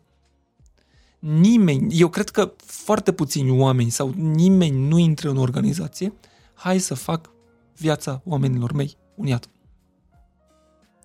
nu știu altfel. Și rolul nostru, și m-a întrebat dacă un om poate să schimbe, și rolul nostru, indiferent de poziție, e ca să ajutăm acei oameni să se transforme. Până la un punct. Putem să discutăm cu colegii, putem să generăm sprijin și dacă nu merge, la un moment dat putem să spunem ok, ori noi plecăm, ori tu. Întorcându-ne la angajați, Mogor, uh, ai lucrat în diferite uh, piețe, culturi, țări. Uh, simți că românul este așa cum se spune leneș? Suntem mai leneși decât alții? Sau nu ne, nu, nu ne facem treaba bine? Nu, nu știm să o ducem până la capăt? Mie mi se pare că dacă aici nu avem cu cine, nicăieri nu avem. Nu avem încă blazarea. Uite, de, de, de ce? Când ne uităm la cifrele de, de conexiune cu munca, ce spuneam, în România e 35%, în Italia e de 6%. Asta vine și din faptul că după o vreme, după ce trăiești foarte mult timp într-o zonă așezată, într-o confortabilă. zonă confortabilă, încep să crezi că ți se cuvine. Noi în România încă nu credem că lucrurile ni se cuvân. Uh-huh. Sunt o grămadă de oameni care spun, înțeleg că trebuie să fac un efort ca compania mea, ca blocul meu, ca oamenii din jurul meu, ca acest cartier în care trăiesc să fie trăibil. Și suntem dispuși să dăm de la noi. Uh-huh. Ce ne lipsește mie, mi se pare, este claritate și direcție. Și claritatea și direcția de obicei vin de la comunități. Și atunci, dacă aș spune cum am putea să schimbăm România, formând cât mai multe comunități orientate spre binele tuturor oamenilor din comunitatea respectivă. Uh-huh. Eu am început în ultimii 3-4 ani să, fiu, să fac parte din foarte multe comunități diverse. Viața mea la nivel personal s-a îmbunătățit incredibil de mult. Dă niște Pentru exemple. Că, de exemplu, avem o comunitate, Community Dinner se numește, ne întâlnim 8-10 oameni la cine, avem o temă prestabilită și fiecare primește timp egal de a vorbi. De exemplu, dezbatem lucruri grele, dezbatem, nu știu, sindromul impostorului, dezbatem de ce suntem atât de focusați pe succes, tot felul de teme și profesionale și personale, ne întâlnim acolo și când stai acolo și ești obligat să taci din gură, pentru că tot timpul de 8 ori să vorbească mai mult decât poți vorbi uh-huh. tu, când trebuie să asculți atât de mult, îți dai seama cât de multe perspective nu știu cât de multe puncte de vedere ratez. Și creșteți împreună. Și creștem împreună, dar spectaculos creștem împreună. Și nu numai creștem împreună, ne susținem împreună. Dacă cineva are nevoie de un ajutor sau așa mai departe, comunitatea vine în ajutor. Marea majoritate a oamenilor se duce la studii, la MBA-uri foarte scumpe, nu ca să învețe lucruri acolo, sau asta e un element, ci pentru că are acces la o comunitate care te ajută să crești mult după ce ai terminat programul respectiv. Asta subapreciem noi, rețelele noastre în care trăim. Și deseori, prima dată când am auzit chestia asta, m-a, m-a, m-a, m-a surprins și am avut o perspectivă. Suma celor șase oameni cu care interacționezi cel mai mult în viața ta va determina cum ești tu. Și eu fiecare dată mă gândeam, bă, dar oamenii ăia sunt destul de buni ca să facă parte din viața mea? Și asta m-am gândit foarte multe vreme. Azi ce întrebare îmi pun. Dar oare ofer eu destul pentru acei șase oameni ca ea să nu plece niciodată din viața mea? Cred că dacă încercăm să dăm înainte să cerem, șansa ca să avem oameni în jur devine una foarte mare. Dacă credem că ni se cuvin lucruri, fericirea e aproape garantat de neatins. Fain discurs. Foarte fain. Și nu-i doar un discurs, mi se pare că e, e un crez. Deci nu suntem mai leneși, să, lă, să lăsăm asta la, la o parte, dar putem fi mai puțin motivați? Nu. Pentru că am exemplu românilor care au plecat în, în străinătate, în diaspora, în niciun caz ei nu sunt cunoscuți drept niște oameni leneși acolo. Și atunci de unde eticheta asta de țară, de popor, că suntem mai mai leneși, mai puțin productivi? De la noi. De la noi. Noi ne-am de la noi. Gândește-te, eu sunt un om care a cunoscut o rată destul de bună de succes în viață. Întotdeauna am avut o părere destul de proastă despre mine. Foarte puține sunt momentele din viață în care spuneam, bă, ești ok, ești un om. Asta e o mentalitate generală. Niciodată nimic nu este de ajuns. Oricât de buni ai putea să fii, nu o să uit niciodată, păi am fost, am fost la o companie unde erau tot felul de oameni. Și unul dintre oamenii care era acolo era, se ocupa cu niște reparatori, adică era cumva un om educat la nivel mediu. Și eu livram acolo, vorbeam despre leadership, vorbeam despre tot felul de lucruri și când s-a terminat s-a ridicat și a zis, știi ce am înțeles eu de aici? Și am zis, ce ai înțeles? Că sunt perfecționist. Și am zis, ok, foarte fain. Și a zis, știi de unde mi-am dat seama? Zic, nu știu. Fiecare dată când fica mea vine acasă de la școală și îmi spune am luat 10, eu spun doar 10 și râd. Și consider că e o glumiță și nu înțeleg de ce se întristează tot timpul fetița mea. Și mi-am dat seama ce înseamnă perfecționismul. Și cum mergeam, veneam înapoi de la, de la trainingul respectiv, că nu era în București, auzeam pe omul respectiv cum vorbea la telefon cu fică sa și spunea Bravo, tati, te felicit, vin acasă și sărbătorim. Despre asta vorbim. Pentru că primii, de la, primii oameni de la care nu primim apreciere, în general, suntem noi. Căutăm în afară și putem să găsim oameni care să ne aprecieze, dar până când nu reglăm relația cu noi înșine, este foarte greu să te duci oriunde. Și cred că noi am generat aceste mesaje, nu știu exact antropologic, istoric de unde vin, dar cred că toate aceste mesaje e narrativa noastră despre noi. Uh-huh. Și cred că această narrativă poate fi schimbată și este schimbată de niște oameni. Păi da, dar știi cum, narrativa devine credință și când crezi în asta, e greu de schimbat, adică trebuie alt, altă narrativă, altă credință. Și din fericire, de aceea când mă uit în jur, văd atât de mulți oameni faini în România uh-huh. care au schimbat narrativa lor și generează narrative diferite pentru oamenii din jur. Uite o altă narrativă care mie mi se pare uh, greșită la noi. În România chiar se face școală. Ăsta e și motivul pentru care anul ăsta, știu că ai terminat Babeș Boioi. Da la Cluj. Asta e și motivul pentru care anul ăsta e prima oară când nu avem o universitate în top 1000. Pentru că noi suntem cu narrativa asta. În România chiar se face școală, spre deosebire de altundeva. Cred că foarte multe credințe au fost sau vin și de la niște elite, niște lideri care nu erau capabili. Toate aceste lucruri, toate aceste credințe sunt menite cumva să ne țină pe loc dar eu cred că pot fi depășite și tocmai de aceea când mă uit în jur, ok, educație. Dincolo de ce nu se face în România, apar din ce în ce mai multe instituții unde se face. Uite, am fost, nu se uită asta niciodată, am fost la World Vision, a avut o gală uh-huh. unde m-au invitat să vorbesc uh, puțin invitaților. A venit o fată din Ialomița de 12 ani, din Ialomița rurală. S-a urcat pe scenă și a spus că ea visează să aibă siguranță psihologică la școală și explica ce înseamnă siguranță psihologică și așa mai departe. Eu mă uitam și mă gândeam cu toată educația mea, cu toate funcțiile, cu tot succesul pe care l-am avut. Eu la 30 de ani nu știam ce este siguranță psihologică. Nici măcar nu puteam să-mi imaginez conceptul. Și vine o copilă de 12 ani din Ialomița și vorbește despre așa ceva. Omul mereu sfințește locul. Și uite, doar câți oameni se uită la tine și ascultă mesajul că se poate toate aceste lucruri cumva rescriu narrativa. Că despre asta vrem. Vrem să redefinim felul în care arată societatea noastră. În primul rând, aici mă reîntorc puțin la armată. Ceea ce am învățat de la Navy SEALs în Corea și am aflat că vine de la generalul McRaven din Navy SEAL, el, ei tot timpul spun, vrei să schimbi lumea? Fă-ți patul.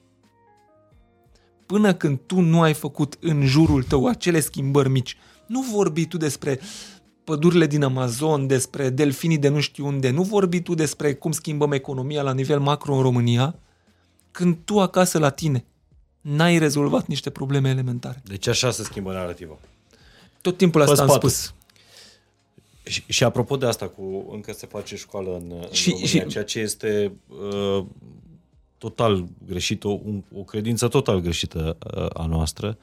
Uh, uite de câți elevi intră în burnout. Adică burnout-ul mai nou se face în gimnaziu, nu știu, înainte de BAC, înainte de uh, evaluarea națională, uh, în, în clasa 8 -a. Și practic tu, în loc să crești niște copii pregătiți cu Bine, cunoaștere ve- vezi pentru viață, uh, scoți niște, niște oameni obosiți, Noi niște spunem că care nu vrem dorm. un alt sistem de educație, dar punem foarte mare presiune pe succesul individual în continuare. Exact. Cum ar putea să schimbe, să se schimbe? Adică profesorii pot să facă cât pot ei să facă, dacă pot.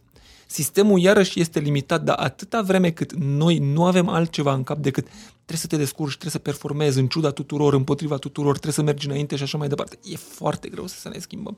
Și de asta mie mi se pare că în momentul în care părinții își dau seama că se descurcă împreună uh-huh. mai bine, mesajele către copii încep să se schimbe și așteptarea față de școală începe să se schimbe. Pentru că oricât de mult ai vrea să reformezi acum sistemul, mi se pare că așteptarea și presiunea care se pune pe școală în continuare e către note, performanță, unde pleacă copilul, ce școală va avea, ce job va avea și așa mai departe.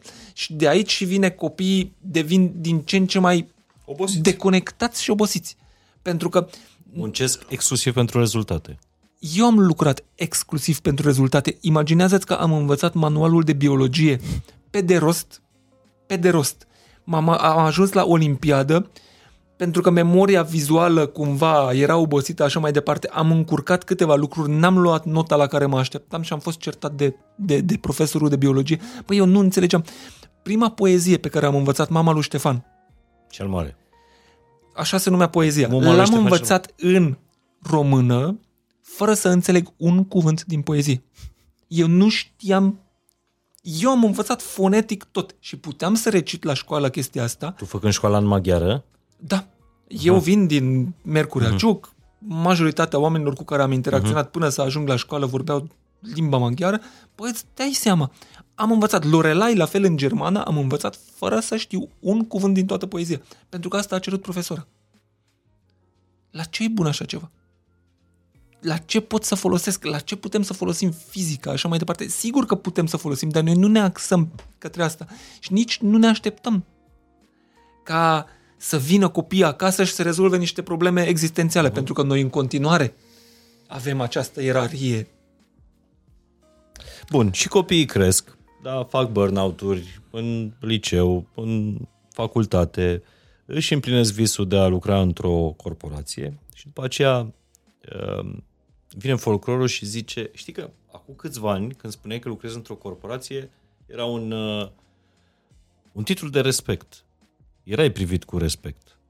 Acum, uh, uite-te pe internet, o grămadă de, de, de pagini cu mimuri la adresa corporatiștilor. Adică numai acest cuvânt, corporatist, este folosit de foarte multe ori în sens uh, peiorativ. De ce au ajuns corporatiștii să fie primi, priviți așa uh, și de foarte multe ori ca un exemplu de nereușită profesională? Cred că aici nu se referă la oamenii care lucrează, cred că se referă mai degrabă la obediență oarbă sau se referă cumva la a nu pune întrebări. Cumva asta e, pentru că când te uiți la toate articolele, la toate meme-urile și așa mai departe, sunt niște oameni care n-au creiere, care nu gândesc, execută orice, sacrifică orice și așa mai departe. Nu e așa.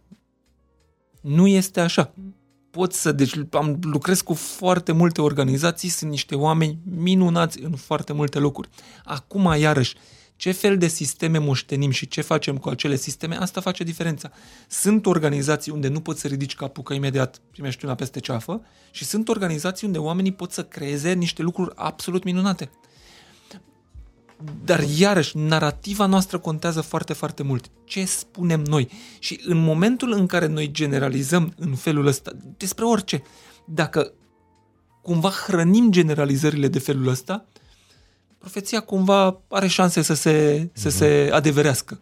Și aici, aici văd eu o, o, o mare problemă. Dar cred că, cred că e diferit și cred că până la urmă la asta avem nevoie de rewire the brain. Și pentru asta ajută foarte mult că până acum se spunea poți funcționa piramidal, adică doar cei din vârf știau adevărul în organizație și comunica în jos. În acest moment toate problemele sunt mhm. la dispoziția tuturor. Pe LinkedIn poți să vezi cu nume, prenume, cu companie, cu tot felul de lucruri și poți să vezi niște probleme foarte spinoase, foarte grele expuse. Asta Cu siguranță la început este foarte inconfortabil, dar per total vom ajunge la o transparentizare. Uite-te, noi vorbeam că o, o chestie pe care am învățat, nu vorbim de salariu. Mamă, la bani, nu, despre bani nu se vorbește, nu e ok. Păi cine a inventat chestia asta? Și de ce? În avantajul cui este să nu vorbim niciodată despre bani? Exclusiv al angajatorului. Dar sunt în acest moment angajatori pe piața din România care au transparentizat grila salarială, adică în acest moment sunt în retail câțiva jucători care, din propria decizie, în momentul în care mergi să te angajezi, știi cât va fi salariul tău. Și asta s-a spus că nu se poate. Dacă te uiți, iarăși eJobs a, a publicat niște date în care spune că până la 40% din anunțurile noi pe platforma lor conține și salariul. Încep să se schimbe lucrurile.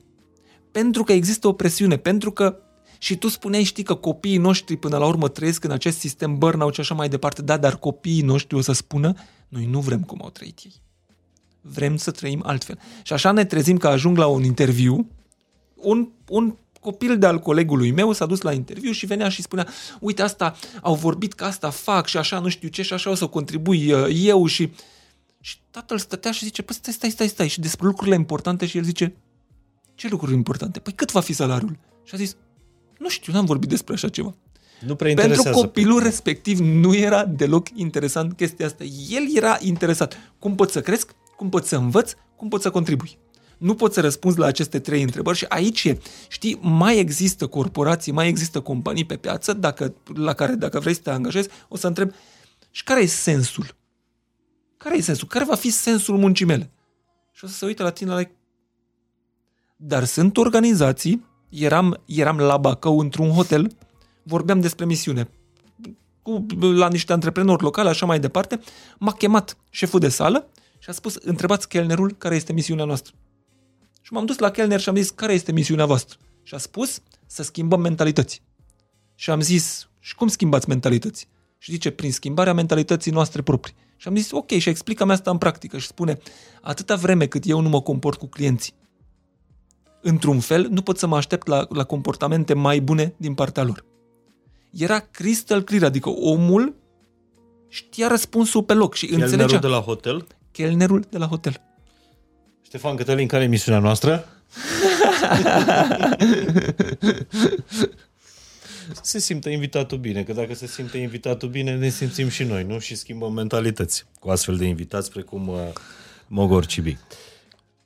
Continuăm uh, discuția vorbind un pic, ai adus aminte de, de Gen Z, de generația uh, Z, pentru care am mai vorbit în podcastul ăsta, în alte episoade, banii nu că nu mai sunt o valoare, dar nu sunt principala valoare. Păi nu, trebuie să supraviețuiești. Există o limită de igienă. Niciun om nu poate să trăiască fără să aibă... Evident. Și de aia foarte mulți angajatori se plâng că nu-și găsesc oameni. Bă, le-am dat 1000 de euro și n-a venit nimeni. Sau au plecat după o lună. Da. Care sunt noile valori pe care le caută angajații și la care ar trebui să se ralieze și Nu angajatorii? cred că sunt noi valorile. Cred că noi, efectiv, noi nu credeam că avem voie să avem pretenții. Adică eu nu... În afară de bani. Da. Maxim. Adică, păi, ți-am dat timpul, mi-ai dat banii, ok. Dacă exact. am Exact. stat 8 ore, m-am dus acasă. Și de aici vine și chestia asta, știi? Există un studiu care spune că din 8 ore se lucrează 2 ore și 53 de minute. Literally, e măsurat În România? în general, global. Din 8 ore, mai puțin de 3 ore se lucrează. Ok. Și atunci, Măcar de s-ar lucra trei ore. când suntem în, în, în gândirea tranzacțională, înseamnă mi-ai dat banul, ți-am dat timpul, dacă nu stai călare pe mine, nu fac nimic. Asta e tranzacțional. În general, noi nu trăim în tranzacțional. Și în familie, și în relațiile noastre interpersonale, și în carieră. Noi vrem să avem sens. Noi vrem să simțim că ceea ce facem noi contribuie la ceva. Preferabil mai mare decât propria persoană atâta vreme cât stăm în tranzacțional, noi ți-am dat banul, nu îți dăm explicații, dăm puțină presiune și tu trebuie să livrezi. Și unde ajungi? Foarte scurt în burnout, la deconectare și poți să trăiești o viață întreagă în care livrezi la minim ca să supraviețuiești. Și am prieteni, din păcate, care îmi spun viața mea începe după job. După ce mi-am terminat cele 8 ore, care de fapt sunt 9 sau 10 ore, am plecat și viața mea începe atunci. Asta nu este viață. Și sunt oameni care spun, și asta e Gen Z care intră pe piață și spun, bă, nu e de ajuns. Banii nu mai cumpărat cu, cu, cu, cu, cu acele resurse. Tu îmi asigur prezența mea. Dacă vrei și contribuția mea, păi implică-mă, vorbește cu mine, uite-te la mine, dă-ți seama de ce pot eu să fac. Și în felul ăsta, în sfârșit, înțelegem puțin și rolul managerului sau liderului. Pentru că până acum managerul spunea, băi, eu ce trebuie să fac? Trebuie să arăt unde să ajungă, fiecare ce trebuie să livreze și să dau cu biciul. Păi stai puțin. Omul îți garantează prezența. Vrei să și contribuie? Păi trebuie să stai puțin cu el. Trebuie să-l înțelegi, trebuie să vorbești cu el, trebuie să-l sprijini, trebuie să ajuți să învețe, trebuie să observi unde se blochează, trebuie să stabilești o conexiune cu el nu faci acest lucru, well, o să ai o problemă. Și o să spui, nu am cu cine. Nu am cu cine. De fiecare dată spune cineva dintr-o poziție de conducere, nu e despre oameni. E despre acel om care enunță această frază. De fiecare dată când am spus eu despre organizația mea, nu am cu cine, era incapabilitatea sau incapacitatea mea, nu a oamenilor mei. Eu eram destul de nepriceput ca să nu văd ce ar putea să facă oamenii mei, nu de fapt ce nu puteau să facă oamenii mei. Bun. Am o șaurmerie, n-am. Am o șaurmerie, n-ar mai sta cu tine de vorbă acum. Aș fi în concediu de la finalul lunii septembrie, în Grecia. Dar am o șaurmerie și caut angajați. Nu pot să-i uh, convin cu bani. Cum le explic eu patronul de șaurmerie, despre sensul afacerii mele unor, uh, unor tineri. Am un prieten foarte bun. A fost în showbiz, s-a reprofilat în construcții și fix cu asta se uh, preocupă, adică el are cumva amenajări interne și fix asta spune, stă în fiecare zi cu muncitorii și educă îi explică, uite ce facem, cum o să contribuie, așa mai departe. Și la început este foarte greu, pentru că tu, dacă n-ai auzit niciodată, n-ai avut o astfel de discuție niciodată în viața ta, te uiți ca la ozăneuri. Uh-huh. Dar după o vreme, oamenii se discernă după valori. Omul înțelege că, păi, noi ce facem? Noi livrăm calitate. De ce livrăm calitate? Sau ce vrem? Care este viziunea noastră pe termen scurt? Cum vei beneficia tu?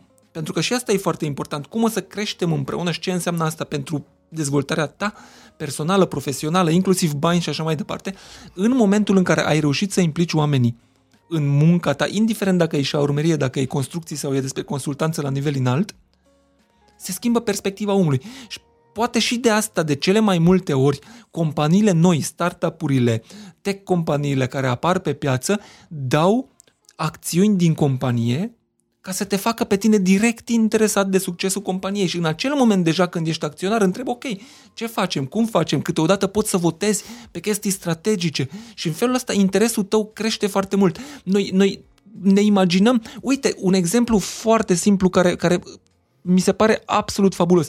Am avut în, uh, uh, când eram la Universitatea Babeș-Bolyai, în campus, la căminul 14, un portar care iubea jobul lui de portar vroia să fie cel mai bun până la urmă. El zâmbea în fiecare zi, te întâmpina, rezolva probleme, se vedea pofta de viață.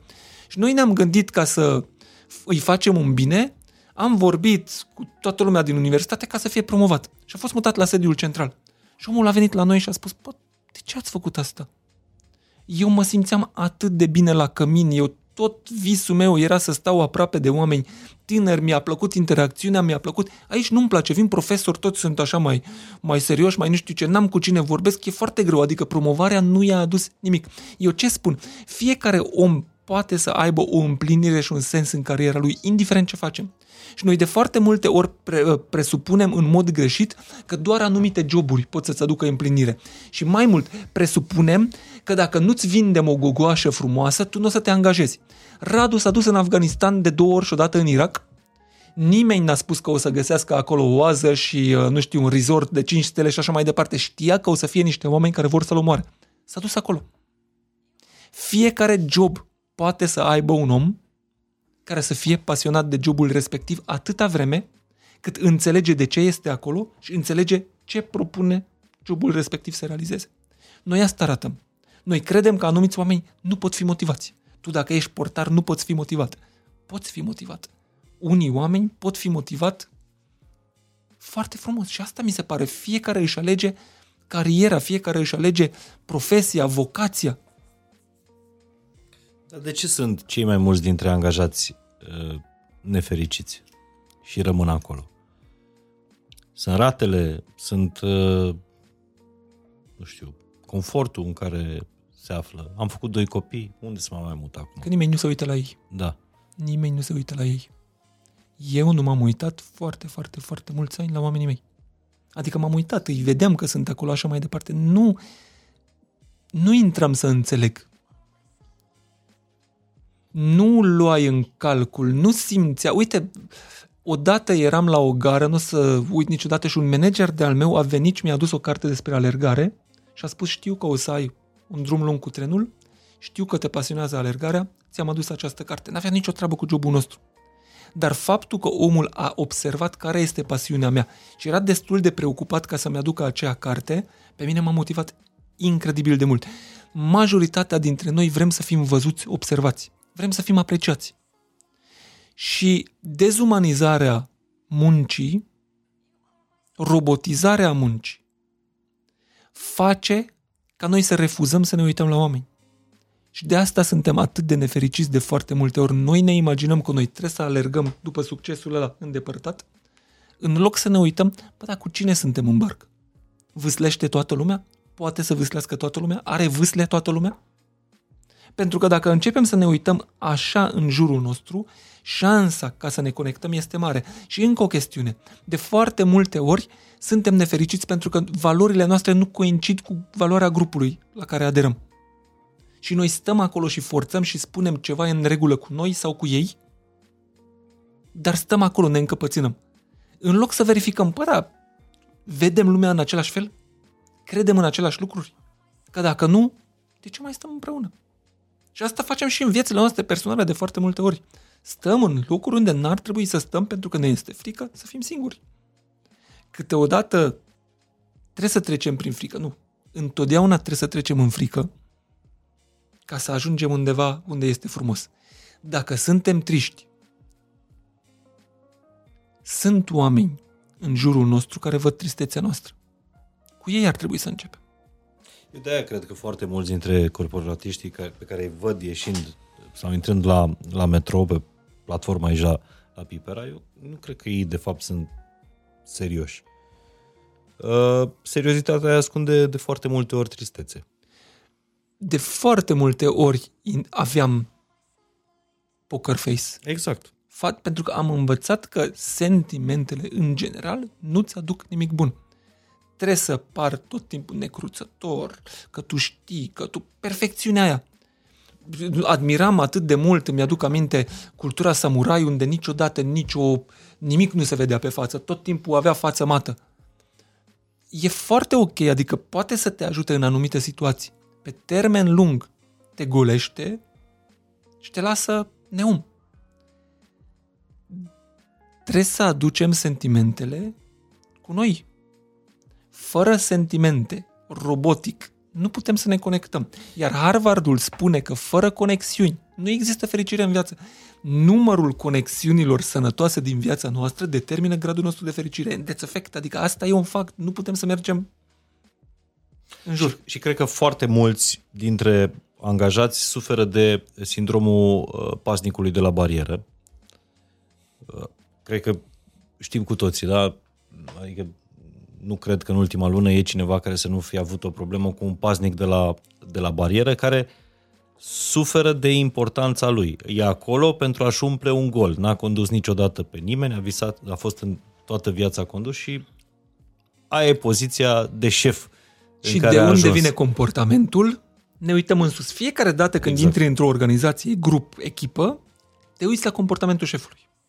Dacă șeful e gol înăuntru, cum eram eu, și încearcă să pară important ca să arate tuturor că, bă, pe mine trebuie să mă mhm. admirați, pe mine trebuie să mă, mă, mă, mă iubiți, oamenii se uită la tine Și acei oameni care nu se uită la ei, care, care n-au o relație bună cu ei, spun, bă, dacă copiem comportamentul lui, ar trebui să fim bine. Că uite, el a ajuns bine. Și asta e problema. De foarte multe ori nu ne dăm seama că spunem că, bă, de ce oamenii mei se comportă în felul ăsta? Păi și tu cum te comporți? Sau îmi spunea cineva că, bă, oamenii mei nu se bucură. Zic, dar tu, dimineața, când te trezești, te bucuri? Păi nu. Și atunci, cum ar putea să se bucure oamenii? Bucuria nu este apreciată. Avem acele comportamente în viața noastră personală și în echipă pe care le apreciem. Creierul nostru înregistrează fiecare apreciere și tot întărește, întărește, întărește comportamentul până când devine automatism. Dacă noi n-am apreciat niciodată un coleg care e zâmbitor, care e uman, care se conectează, păi la un moment dat el va învăța alte obiceiuri. Să devină serios. Poker face, cum, exact. cum zici tu. Ce recomanzi angajaților în momentul în care își dau seama că sunt nefericiți la locul de muncă? Și că totuși sunt dependenți de salariul ăla, uh, au niște rate de plătit, niște copii de dus la școală și așa mai departe. Cum scap de nefericirea asta? primul lucru mi se pare relația cu noi înșine. Și relația cu noi înșine, în general, se reglează cu, sau putem începe reglarea cu o terapie. Mi se pare că de, pentru foarte mult, adică pentru foarte mult și de foarte multe ori spunem că terapia este un lux, mie mi se pare că e o chestie de igienă. De foarte multe ori cheltuim pe lucruri mai scumpe, mai importante, așa mai departe, fără să ne gândim, băi, până când nu reglez această relație cu mine, orice aș face în, face în viață nu o să răzbesc. Pentru mine asta a fost cea care a generat foarte multă uh, uh, schimbare. Evident, pe lângă prieteni, pe lângă apropiați, pe lângă multe altele. Pentru că nu știm ce nu știm. Oricât de mult învârt gândurile repetitive în capul meu, tot sunt acele gânduri pe care le am. Am nevoie de cineva care să mă regleze, care să-mi dea o altă perspectivă. Hai să spunem că, ok, nu avem avem bani pentru terapie. Care sunt oamenii din viața ta care funcționează ca oglinzi de înaltă calitate? Care nu spun în fiecare zi ce vrei tu să auzi, care te provoacă din când în când, care spun, ok, înțeleg nefericirea ta, dar mi se pare că te complaci. Mi se pare că uite cum contribui tu la sistemul în care trăiești. Și multe astfel de lucruri. Dacă suntem nefericiți și ne, ne uităm în jur și nu găsim niciun om care să, să ne spună adevăruri inconfortabile în viața noastră, poate de acolo ar trebui să începem. Să găsim un om căruia îi pasă atât de mult față de noi, încât se riscă și ne spune niște lucruri pe care nu vrem să le auzim. Pentru că din acel punct avem șanse să învățăm. Dar poți să te întreb ce îi ține pe oameni cel mai mult la la locul de, de muncă? Care nu-i face nefericit? Care, în care, general, care îi face nefericit, pardon. Oamenii rămân pentru ceilalți oameni. Dacă tu nu te simți bine la un loc de muncă, de cele mai multe ori rămâi pentru că ai niște oameni cu care te înțelegi bine, cu care ai conexiuni nefericirea ta poate să vină din foarte multe surse, poate să vină că nu ești observat, poate să vină că nu are sens ceea ce faci, poate să vină din foarte multe surse. Uh, uh. De fiecare dată când lucrezi cu echipe, elementul comun de conexiune sunt colegi. Și de foarte multe ori văd inclusiv mentalitatea asta a salvatorului, nu pot să mă duc că săracii colegi ce se întâmplă cu ei.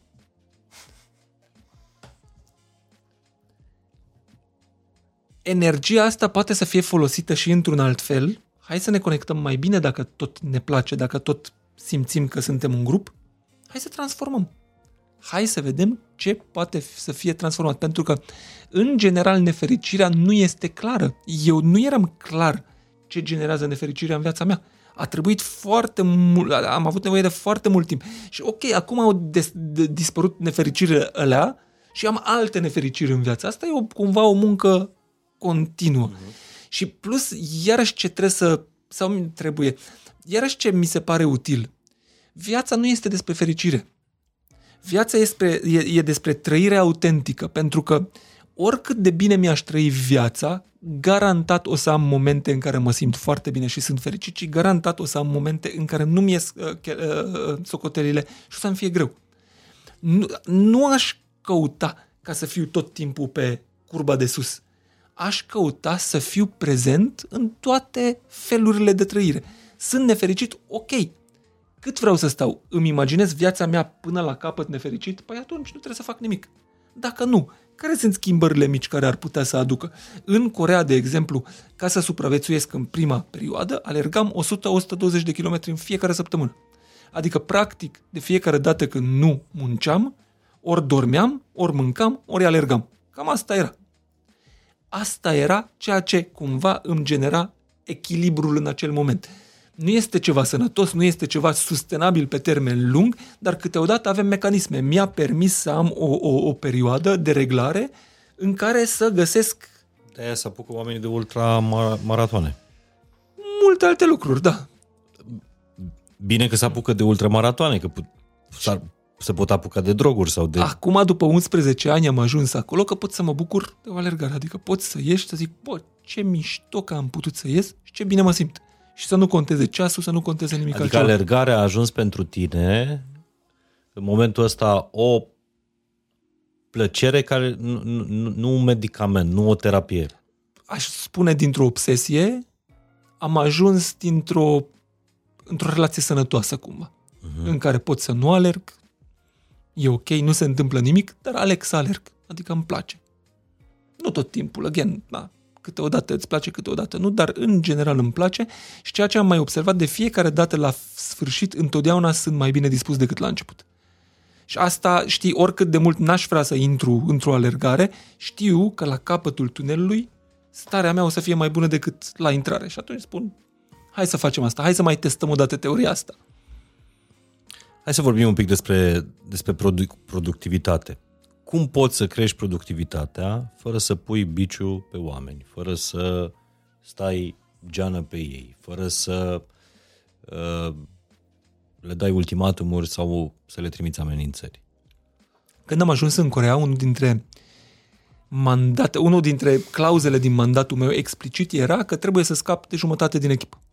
Spuneau că aproape jumătate din echipă n-a reușit să performeze în ultimii ani. Ei sunt low performeri, așa au fost ei categorisiți. Și când am ajuns acolo, după câteva săptămâni, am început să am discuțiile alea aprofundate cu ei și spuneam, păi, dar de ce nu apar rezultatele? Și au spus, bă, Magur, ne crezi că în ultimii doi ani nimeni nu ne-a întrebat ce am avea nevoie să reușim? Nimeni nu ne-a întrebat că acele obiective pe care le primim sunt cele potrivite sau nu sunt potrivite. Nimeni nu ne-a întrebat dacă acele obiective sunt cele la care noi putem să ajungem. Și când asculți în felul ăsta, de foarte multe ori, și asta se întâmplă în foarte multe organizații, noi facem planuri pentru cum ar trebui să se comporte oamenii.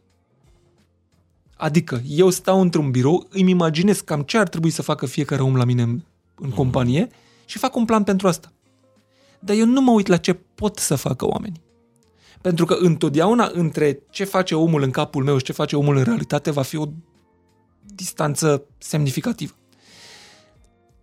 Unul dintre lucrurile pe care nu le facem, nu ne uităm la ce fac oamenii în fiecare zi.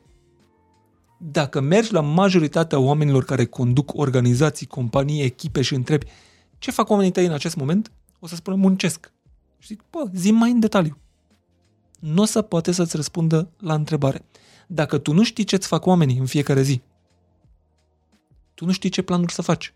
Pentru că nu știi nimic de posibilitățile, capabilitățile, potențialul lor. Și asta, asta nu înseamnă să-i verifici în fiecare zi, nu? Adică să, să, să fii un fel de Big Brother, cu, să, pui, să le pui cameră, să vezi dacă muncesc. Nu, da, uite, un exemplu foarte clar. Aveam un om care era om de comunicare pus într-o echipă de fundraising. Nu știa nimic despre fundraising, nu știu cum când s-a fost reorganizare, a fost pusă în echipa respectivă, se punea presiune pe, pe ea ca să livreze. Ea neștiind nimic despre domeniul respectiv și ea tot încerca, tot, dar îți dai seama, pornea de la zero și încercările majoritatea erau cu eșecuri, eșecul nu era tolerat. Păi în condițiile astea, nu mai bine ai întreba omul, păi, dar tu ce, ce știi să faci? Păi eu știu să comunic. Păi nu mai bine faci La ce te pricepi? Imaginează-ți o echipă sportivă, imaginează-l pe Real Madrid, care ia pe cel mai bun antrenor, face cea mai bună infra- infrastructură, uh, uh, ia uh, tot, tot, tot ce are nevoie, mai puțin jucători, angajează 15 portari și spun, păi da, toți, toți sunt jucători bine plătiți. Cei mai buni 15 portari din lume să joace la o singură echipă. Și zici, băieți, de ce nu câștigați? Păi nu, Madrid a făcut altă uh, greșeală. A luat cei mai buni jucători din toată lumea, de aia li se spunea Galacticii, și Barcelona a câștigat tot. Ce spun? Dacă nu știi ce pot oamenii tăi, nici oamenii tăi nu pot să facă ce pot.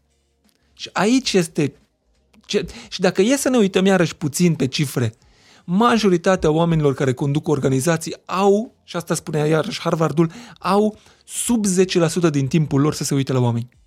Păi tu dacă nu știi nimic despre oamenii tăi, tu ce ai vrea să livrezi și cum ai vrea să livrezi? Imaginează-ți că eu trebuie să mă duc într-o bătălie și îmi dai 10 soldați despre care eu nu știu nimic și fă un plan. Dar e în cartea asta uh, bătăliile care contează, uh, vorbești cu Radu despre regula treimilor Da. din armată, care e foarte tare uh, dacă poți să o enunți și să o traduci pentru viețile noastre sau pentru companiile noastre. Regula treimilor vine din armata, Radu spune cea mai bună armată de pe planetă, armata britanică, care spune fiecare dată când planifici, și asta nu, nu doar în companii, gândiți-vă și la viața voastră personală, fiecare dată când planificați, petreceți o treime din timpul vostru în capul vostru, adică singur vă faceți planuri, mm-hmm. vă gândiți la scenarii și tot, tot, tot, două treimi cu oameni implicați.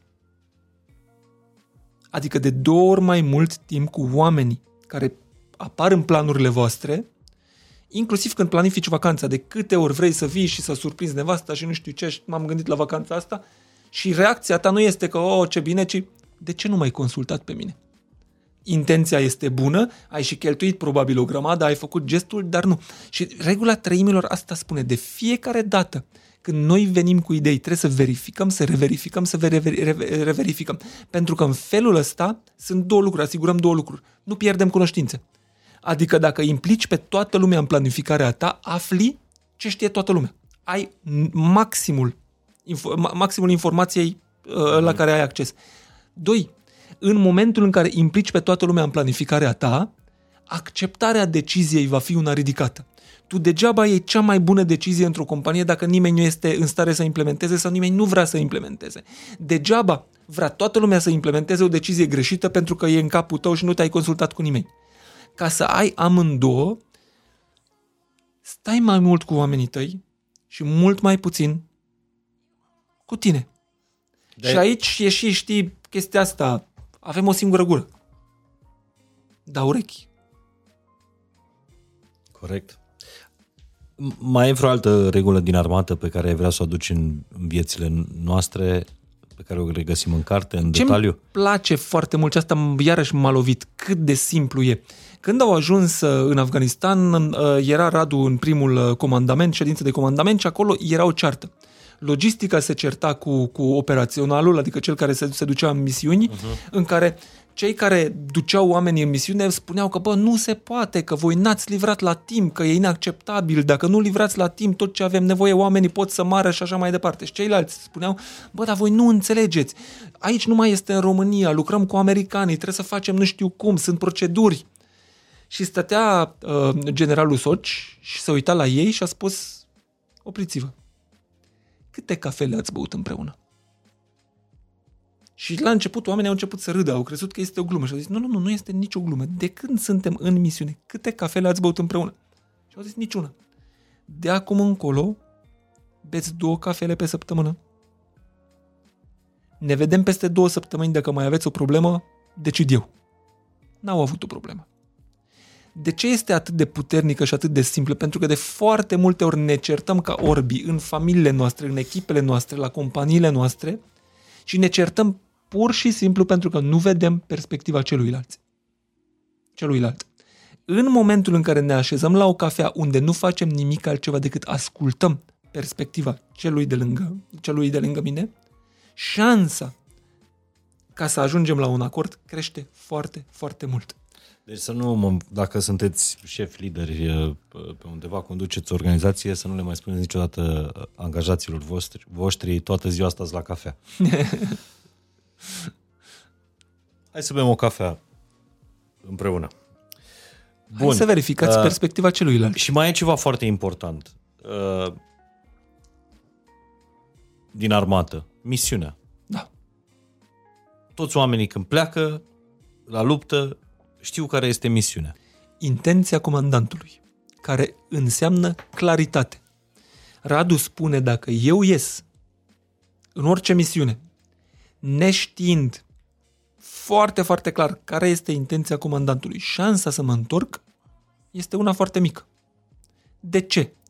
Pentru că întotdeauna apare neașteptatul când a ieșit. Ceva s-a schimbat, nu știu, niște civili, un vehicul, inamicul s-a schimbat și a schimbat poziția, whatever, niște informații. Tu ca să te adaptezi, trebuie să știi care e misiunea în mare. Ca să ai flexibilitate să te adaptezi la situație. Acum gândește-te în general eu dacă mă duc la majoritatea organizațiilor și întreb pe șeful companiei care este misiunea voastră și el o să-mi spună ceva. Mă duc la un nivel sub el în bord, o să spună ceva asemănător, dar diferit. Cum cobor în organizație, narrativa se va schimba și deseori se schimbă atât de mult că oamenii de la baza organizației spun cu totul și cu totul altceva ce spune el. Și aici mai este o organizație foarte interesantă, pentru că asta înseamnă lipsa clarității. Tu crezi că dai mesajul și toată lumea înțelege, noi nu înțelegem mesajul pentru că fiecare avem perspectiva noastră, gândurile noastre, nu interpretăm la fel. În România, noi nu transmitem vești negative în sus. Hm. Nimeni niciodată nu vrea să fie omul ăla care spune șeful, avem o problemă. Pentru că atunci tu ești la prost. Și atunci vine șeful și te întreabă, bă, eu vreo problemă? Zice, nu, nu, nu, ne descurcăm, mulțumim. Și gândește-te ce s-a întâmplat după colectiv, cum ieșeau oamenii în fața camerelor, nu avem nicio problemă, nu avem nevoie de ajutor, ne descurcăm. Avem ne-am de descurcat? Toate. Nu ne-am descurcat. Asta se întâmplă și în organizații. Spunem ne descurcăm, nu ne descurcăm. Managerul respectiv merge o, o treabă mai sus, el știe că sunt ceva probleme. Dar zice, păi dacă ăia zic, sigur se vor descurca. Merge un nivel mai sus și spune, totul e în ordine, ne descurcăm. Și nu înțelege omul din vârful companiei, toate veștile care vin către mine sunt pozitive, dar nu ies cifrele. Și atunci o să spună, a fost un an greu, piața, ghinionul și multe alte lucruri. Și există un exemplu istoric foarte interesant când Japonia a atacat Corea, uh, Corea și deși a avut foarte mare, adică mult mai mulți soldați, mult mai bine antrenați, mult mai bine echipați și așa mai departe, singurul lucru era că șogunul de pe vremea respectivă era atât de temut că nimeni nu avea curajul să spună nicio veste negativă. Au pierdut războiul pentru că el auzea numai ce se întâmplă bine și dădea tot timpul comenzi eronate pe care oamenii din teamă le executau. Asta se întâmplă de foarte multe ori și în organizație și asta numim noi, cum să spun, uh, uh, uh, claritate. Claritate înseamnă ca tu să înțelegi care este sensul nostru împreună, unde vrem să ajungem și să ai gradul de autonomie ca tu să duci părticica ta în acel punct. Tu știi exact care e punctul la care vrei să ajungi, dar nu spune nimeni cum să ajungi acolo. Și asta spunea iarăși referitor la militarie generalul Patton uh, favoritul lui Radu, spunea că eu spun oamenilor ce să facă, niciodată nu spun cum să facă și întotdeauna ei mă surprind într-un mod pozitiv. Bun, dacă să știi cum să faci, unii spun că e nevoie de, nu știu, 10.000 de ore sau mai valabilă uh, regula asta? În vremurile astea de ore. în care te întreb, pentru că poți să fii orice vrei tu poți să faci ce vrei tu și pare că uh, inclusiv asta cu fake it till you make it e foarte valabil. Că poți să fii oricine în ziua de astăzi. Reformulez întrebarea. Și nu știu dacă îți trebuie 10.000 de euro. Poți să înveți, 10.000 de ore, pardon. Poți să înveți ceva în viață fără eșec? Înveți mai repede dacă eșuezi. Problema este că am dus-o la rang de, de perfecție sau evitarea greșelii. Majoritatea organizațiilor vor uh, ca oamenii să nu greșească, oamenii să facă totul bine. Degeaba îmi spui mie că îmi dai 10.000 de ore să învăț ceva dacă n-am voie să greșesc. Ce se întâmplă într-o organizație dacă eu greșesc și recunosc greșeala? Dacă eu nu am abilitatea de a recunoaște greșelile, eu nu o să fac altceva decât o să, o să mă ascund tot timpul, o să, încerc să, o să încerc să cârpesc cât pot eu și la final sper că este pozitiv. Și asta e o mare problemă, evitarea greșelii cu orice preț. Avem organizații întregi care s-au format doar ca nu cumva vreodată să greșim. Și avem procese, proceduri, structuri, tot felul de lucruri ca omul să nu aibă nicio marjă de mișcare ca totul să fie bine făcut. Organizațiile alea o să moară. Creierul face organizațiile să crească. Învățarea, eșecul ne face să mergem înainte. Dacă eu nu pot să experimentez, păi de când am venit înapoi în România, am atâta inițiative pe care le-am început și nu mi-a ieșit, nu mi-a ieșit, nu mi-a ieșit, nu mi-a ieșit și colegii Zi-mi mei una au avut... care ai dat... Uh, Băi, m-am dus, m-am dus la un client cu, cu ideea în cap că, bă, eu n-am de învățat, eu n-am nimic de făcut, eu mă duc acolo și îi dau pe spate. Am avut o oră în care după 5 minute mi-am dat seama că it's over, adică n-am nicio șansă, adică oamenii cum să uita la sală, zero conexiune, m-a luat panică, așa mai departe, păi am dat în bară grav, grav, grav. Am ieșit pe balcon, a venit lângă mine un coleg și a spus, bine ai venit în viața noastră. A zis, este primul tău eșec, dar îți garantez că nu va fi ultimul. Dacă nu poți să duci momentul, asta nu este cariera asta potrivită pentru tine. Dacă reușești să înveți din asta, o să fie bine. Și întrebarea pe care mi-a pus-o atunci din care să pot să învăț, dacă ar fi fost cea mai importantă prezentare din viața ta, te-ai fi prezentat altfel? Și în momentul ăla, imediat am văzut ce n-am făcut, unde este greșeala și ce pot să nu fac pe viitor. Dar, iarăși, răspunsul nu a fost că, băi, ne-ai stricat un client, ce pagubă, uite cum impactează bugetul, uite ce înseamnă asta, așa mai departe, ce au spus. Ai greșit? O să mai greșești? Mergi înainte. Noi avem încredere în tine. Asta e un lucru important. Sau când n-am reușit să finalizez un, un, un, n-am reușit să fac pentru ce am fost adus în organizație și efectiv de câteva luni nu mai făceam nimic. Și a venit CEO-ul lângă noi și a spus, băi, să știi, indiferent cât de greu simți că e momentul ăsta, noi te apreciem, nu ești aici din întâmplare și ai tot suportul nostru ca să-ți găsești drumul. Lucrurile astea înseamnă mai mult decât orice mărire, decât orice în viață, pentru că când ceilalți investesc încredere în tine, singura ta dorință și gând din cap este să răsplătesc această încredere. Radu asta spune despre generalul Suci, a văzut ceva în mine, ceea ce eu n-am văzut în mine. Majoritatea oamenilor care reușesc în viață au această chestiune, spun, cineva a văzut în mine uh-huh. ce nu vedeam nici eu în mine. Eu de mai multe ori am primit cecuri în alb de la colegii mei acum. Și sper că pot să răsplătesc. Adică simt că sunt pe drumul bun ca să pot să răsplătesc toate cecurile astea, care în acele momente putea să pară eșecuri, uh-huh. în acest moment au făcut parte din procesul meu de învățare. Și dacă mă uit iarăși la toată viața mea, momentele pe care orice ascultător al podcastului l-ar considera de succes, au fost momente de iad pentru mine. Nu au fost de succes. Iar momentele alea în care într-adevăr mă simțeam foarte greu, foarte, foarte neplăcut, au fost momentele pe care le prețuiesc în viața mea pentru că mi-au permis să mă mișc într-o direcție nouă. Deci nu contează să uităm de regula celor 10.000 de, de ore. Uh, contează, mai, mai... contează, dar trebuie să, trebuie să ne dăm seama că în acele 10.000 de ore o să avem foarte multe momente în care simțim că nu mergem în direcția potrivită. Și cu cât eșuezi mai mult, cu atât te profesionalizezi mai Așa repede? Este. Așa este, da. Da. Nu neapărat cu cât nu trebuie să cauți greșeala, doar nu trebuie să-ți fie teamă de greșeală. Uh-huh. Adică dacă intri de fiecare dată în ceva cu gândul că Dumnezeule, aș putea să nu reușesc, ai o problemă. Și atunci mai degrabă gândește-te ce o să învăț din to- toată treaba asta? De ce intru? Ce fac eu aici? Pentru că dacă ne gândim că e un proces de învățare mai degrabă decât e un proces de dovedire a valorilor noastre personale, șansa ca să învățăm este foarte mare. Și unii sunt mai talentați, Neymar probabil n-a avut nevoie de 10.000 de uh, uh, uh, ore și alții învață mai greu. Ronaldo probabil a investit mult mai mult în treaba asta. Nu știu ce să zic. Acum, poate să fie faptul că a ajuns în Arabia Saudită, sigur că e un succes financiar. Nu știu dacă nu cumva e un eșec uh, din alt punct de vedere. Dar nimeni nu poate să spună despre succesul sau eșecul altcuiva decât dacă este în pielea lui. Exact. Asta spun. Ce ar cataloga majoritatea lumii ca un succes, pentru mine n-a fost un succes. Deci din, din eșec uh, uh, se învață. Uh, spui succesul nu ar trebui căutat cu, cu orice preț. Plus, Păi succes- și atunci cum crești productivitatea dacă nu lucrezi pentru succes? succesul este o consecință, nu este scopul suprem.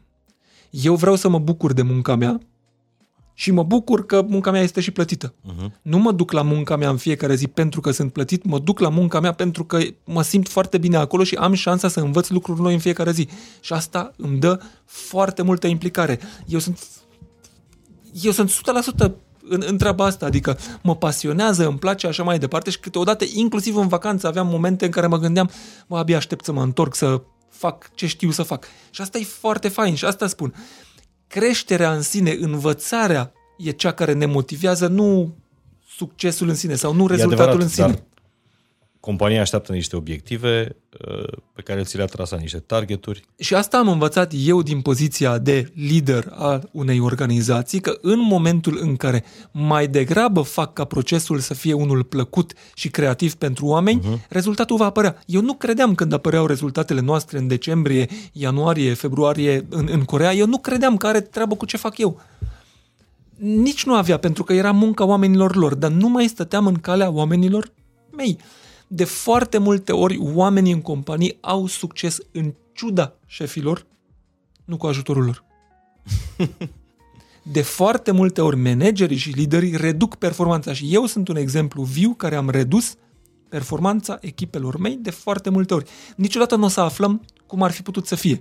Însă ceea ce pot să fac de acum încolo, bă, să nu mai cauzez chestia asta, adică uh-huh. să, să văd eu altfel. Atât am putut atunci, sper să pot mai mult acum. Deci mulți dintre șefi spui că sunt uh, dăunători. Când vorbim de micromanagement ca ceva vizibil, ca ceva prezent peste tot, când Care sunt vorbim cele de... mai mari greșeli pe care le fac șefii români și care îi fac să fie șefi, să rămână șefi și să nu fie lideri? Prima greșeală e să crezi că știi. Când tu ești convins că știi, sigur nu știi ceva. Și de acolo pornim, pentru că în acel moment, în loc să cauți adevărul, cauți dreptatea. Uh-huh. Intri în orice dezbatere să dovedești că tu ești mai deștept, tu ai ideea potrivită, tu ești ăla. Și asta vine din nesiguranță. Asta e o greșeală mare și în momentul în, în care tu nu ai siguranță pe tine, în momentul în care tu nu simți că tu valorezi ceva, o să încerci să controlezi absolut tot pentru că îți este teamă mm-hmm. că ai putea să scapi lucrurile de sub control. Și ai impresia că lucrurile funcționează datorită ție. Lucrurile nu funcționează datorită ție. Tu nu frânezi atâta ca să omori totul. Când faci micromanagement, tu de fapt tu frânezi. Dar nu frânezi. Oamenii, în ciuda ta, produc niște rezultate. Foarte multe organizații ar putea să aibă rezultate la care nici nu visează. Doar ar trebui să ridice puțin piciorul de pe frână. Dar e greu pentru că ți este frică. Pentru să că nu intri într-un parapet. nu doar parapetul. Pentru mine, când echipa din Corea a început să funcționeze, a fost un moment greu. Pentru că au funcționat fără mine. Și eu mă simțeam inutil și am spus, bă, eu nu vin cu idee. Eu nu vin cu strategie. Eu nu le spun în fiecare zi ce să facă. Păi eu ce rost mai am aici? Și unul dintre lucrurile faine, asta deja în România a fost când o colegă de-a mea mi-a spus cât timp lucrai în biroul nostru nu înțelegeam ce faci, când ai plecat am înțeles imediat. A zis, când am observat cât de multe lucruri nu funcționează uh-huh. cu plecarea ta, mi-am dat seama. Și asta mi se pare un fel fain de a, de a conduce echipe, ca ei să nu-și dea seama, pentru că tu nu ți-asumi meritele, tu nu pedalezi uh-huh. acolo, dar în momentul în care nu mai ești, își dau seama, ok, toate aceste lucruri. Și asta știi, vedem foarte multe ori la, la, la femeile din jurul nostru care fac, nu știu, ca copiii să crească, ca familia să funcționeze, ca totul să fie în ordine și tu ai impresia că așa ar trebui să fie. În momentul în care lipsește, well, îți dai seama, ok, vasele nu se spală singure, oh, uh-huh. Bun, dacă mai ai ceva de adăugat la, la asta cu ce, ce ține în frână pe șefii din România în a fi lideri, ce le-ar mai trebui lor? Care sunt greșelile pe care le, le fac? Ce ne ține pe noi toți în loc este lipsa blândeții.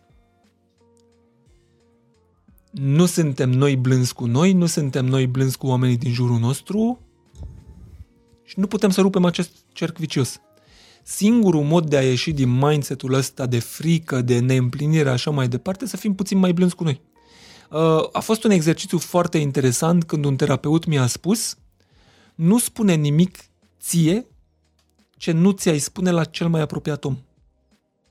Adică când tu greșești, dacă tu zici, bă, ce bou sunt, ai spune la cel mai bun prieten de-al tău, la o greșeală mică, ce bou ești.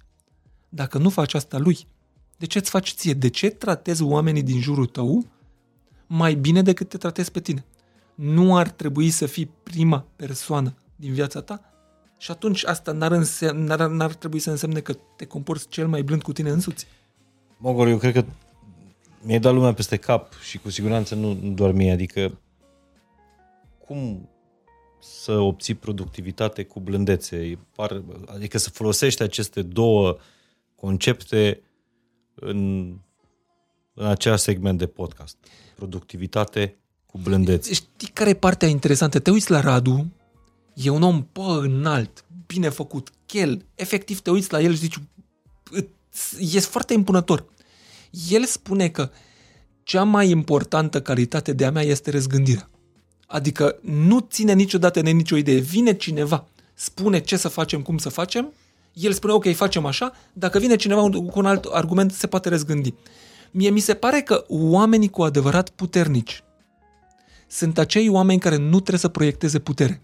De fiecare dată când văd un om care proiectează foarte multă putere, care se impune, știu că este un munte de nesiguranță în spate. Oamenii degajați, te uiți la Radu, este degajat, este jovial, este relaxat, este niciodată amenințător în comportament, dar știi că există o amenințare acolo în adânc pentru că poate să fie foarte hotărât și poate să treacă prin orice. Dar nu are nimic de dovedit. Oamenii care nu au nimic de dovedit, oamenii care nu caută să fie șefi, ei ar trebui să fie în poziții de leadership. Cu cât vrei mai mult, și asta, asta e un sfat pentru oricare om care ne ascultă, dacă râvnești la o poziție de conducere, s-ar putea ca poziția respectivă să nu fie potrivită pentru tine. Eu știu o grămadă, tu ești doar un exemplu, dar știu o grămadă de copii care au visat să fie, să conducă, să fie șef, să, mamă, ce frumos ar fi să fiu, nu știu, șeful lui mamă, de exemplu.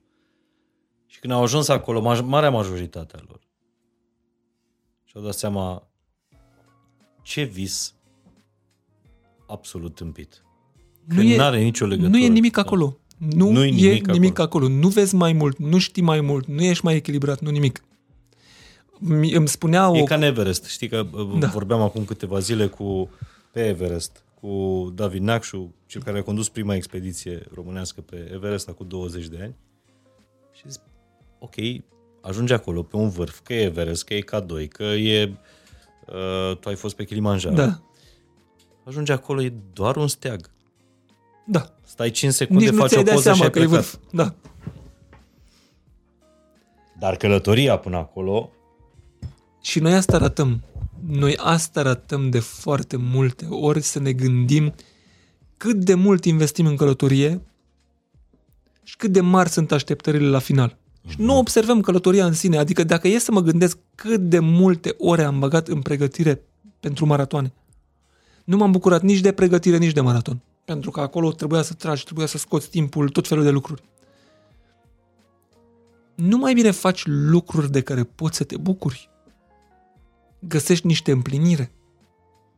Și înțeleg, e foarte ușor să spun că e, e și corelația asta, știi că e măsurat științific că banii până la un punct te fericesc, uh-huh. există un prag unde nu mai produc nimic în plus. Un platou. Și după aceea începe, încep să scazi pentru că ai trecut de un nivel și tot vrei mai mult, mai mult, mai mult. Adică trigăruiește ceva în tine.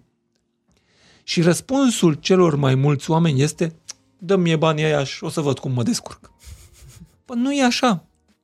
Știu că e contraintuitiv, dar nu este așa. Ai ajuns acolo. Uite-te, Naomi Osaka când a ajuns numărul 1 și a câștigat US Open-ul, ăla a fost momentul în care a vorbit despre depresie, despre presiune. În momentul în care ai succes, tu ai tot timpul de apărat. Tu nu ai de descoperit, tu nu ai curiozitate, tu trebuie să-ți aperi poziția, tu nu vrei să pierzi.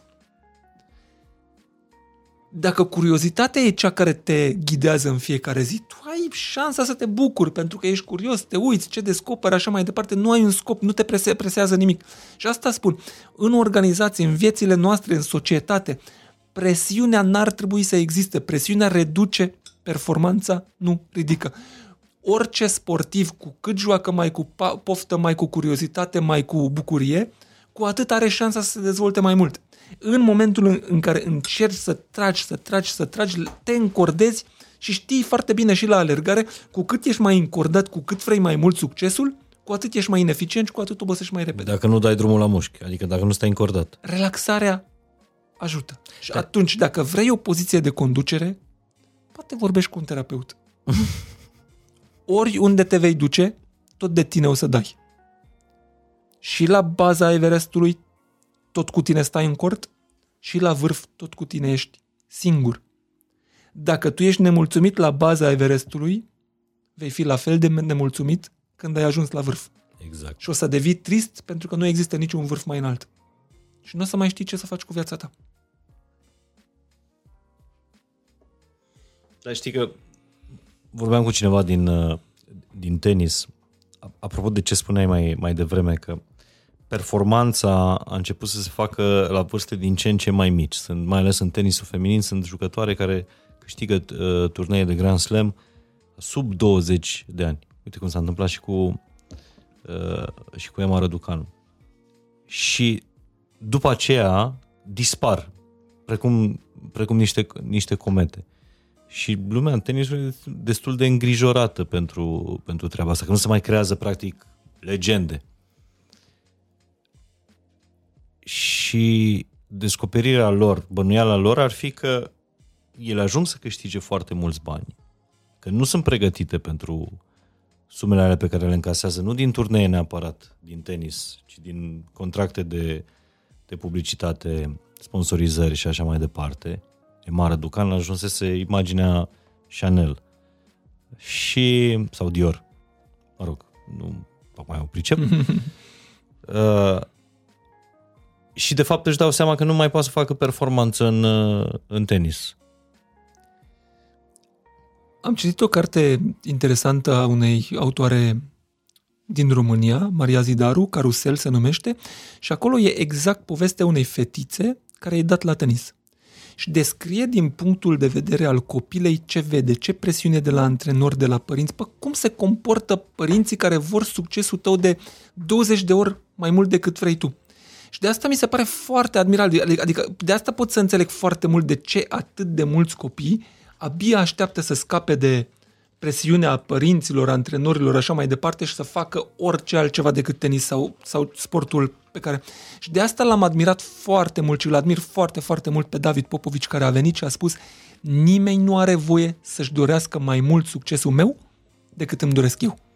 Nu are voie. Bine, acolo a avut, el a avut parte și de niște părinți care n-au insistat. El a vrut să facă în not, ei doar s-au ținut de... Eu mă refer la mesajul care iese în societatea românească pe care noi trebuie să repetăm de fiecare uh, uh, dată când avem ocazia, nimeni nu are voie să vrea succesul nostru mai mult decât vrem noi.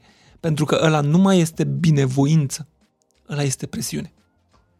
Și am Exploatare. putea să ne lipsim de presiune. Se referă la managerul meu, se referă la partenerul, partenera mea, se referă la antrenorul meu, la oricine. Dacă vrei mai mult succesul meu, înseamnă că avem o problemă. Avem ceva de discutat. Sau că ai un interes ascuns. Da. Uh, Magor, îți mulțumesc tare mult. Mi se pare că am vorbit o mulțime de, de lucruri și la reascultarea acestui podcast o să-mi iau și, și notițe. Sper că voi ați făcut deja lucrul ăsta. Mogor e o persoană mult mai vastă decât ce am uh, apucat să discutăm noi uh, aici. E un om de succes după standardele mele, de exemplu. Hmm. Uh, e un om plinit, uh, după cum spune el, în sfârșit, uh, dar e un om care nu are o proprietate, de exemplu. Ai zis că nu stai în, Stau în chirie, da. Stai în Am chirie venit cu în autobuzul continuare. aici. Cu autobuz ai Da. venit.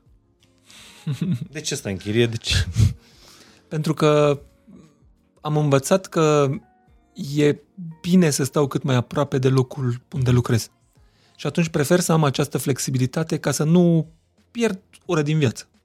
Aș putea să alerg, aș putea să citesc, aș putea să fac multe alte lucruri decât să stau în trafic, să înjur oamenii din jurul meu, uh-huh. să mă enervez și așa mai departe. Și atunci, pentru mine, o valoare importantă a vieții mele este să, să pot să mă bucur de lucrurile care sunt în viață și asta, a, așa am ajuns la această concluzie. Și de asta n-am avut și n-am carnet, n-am condus niciodată, pentru că mi-am dat seama la un moment dat că ar stimula o parte agresivă de a mea de care nu sunt mândru.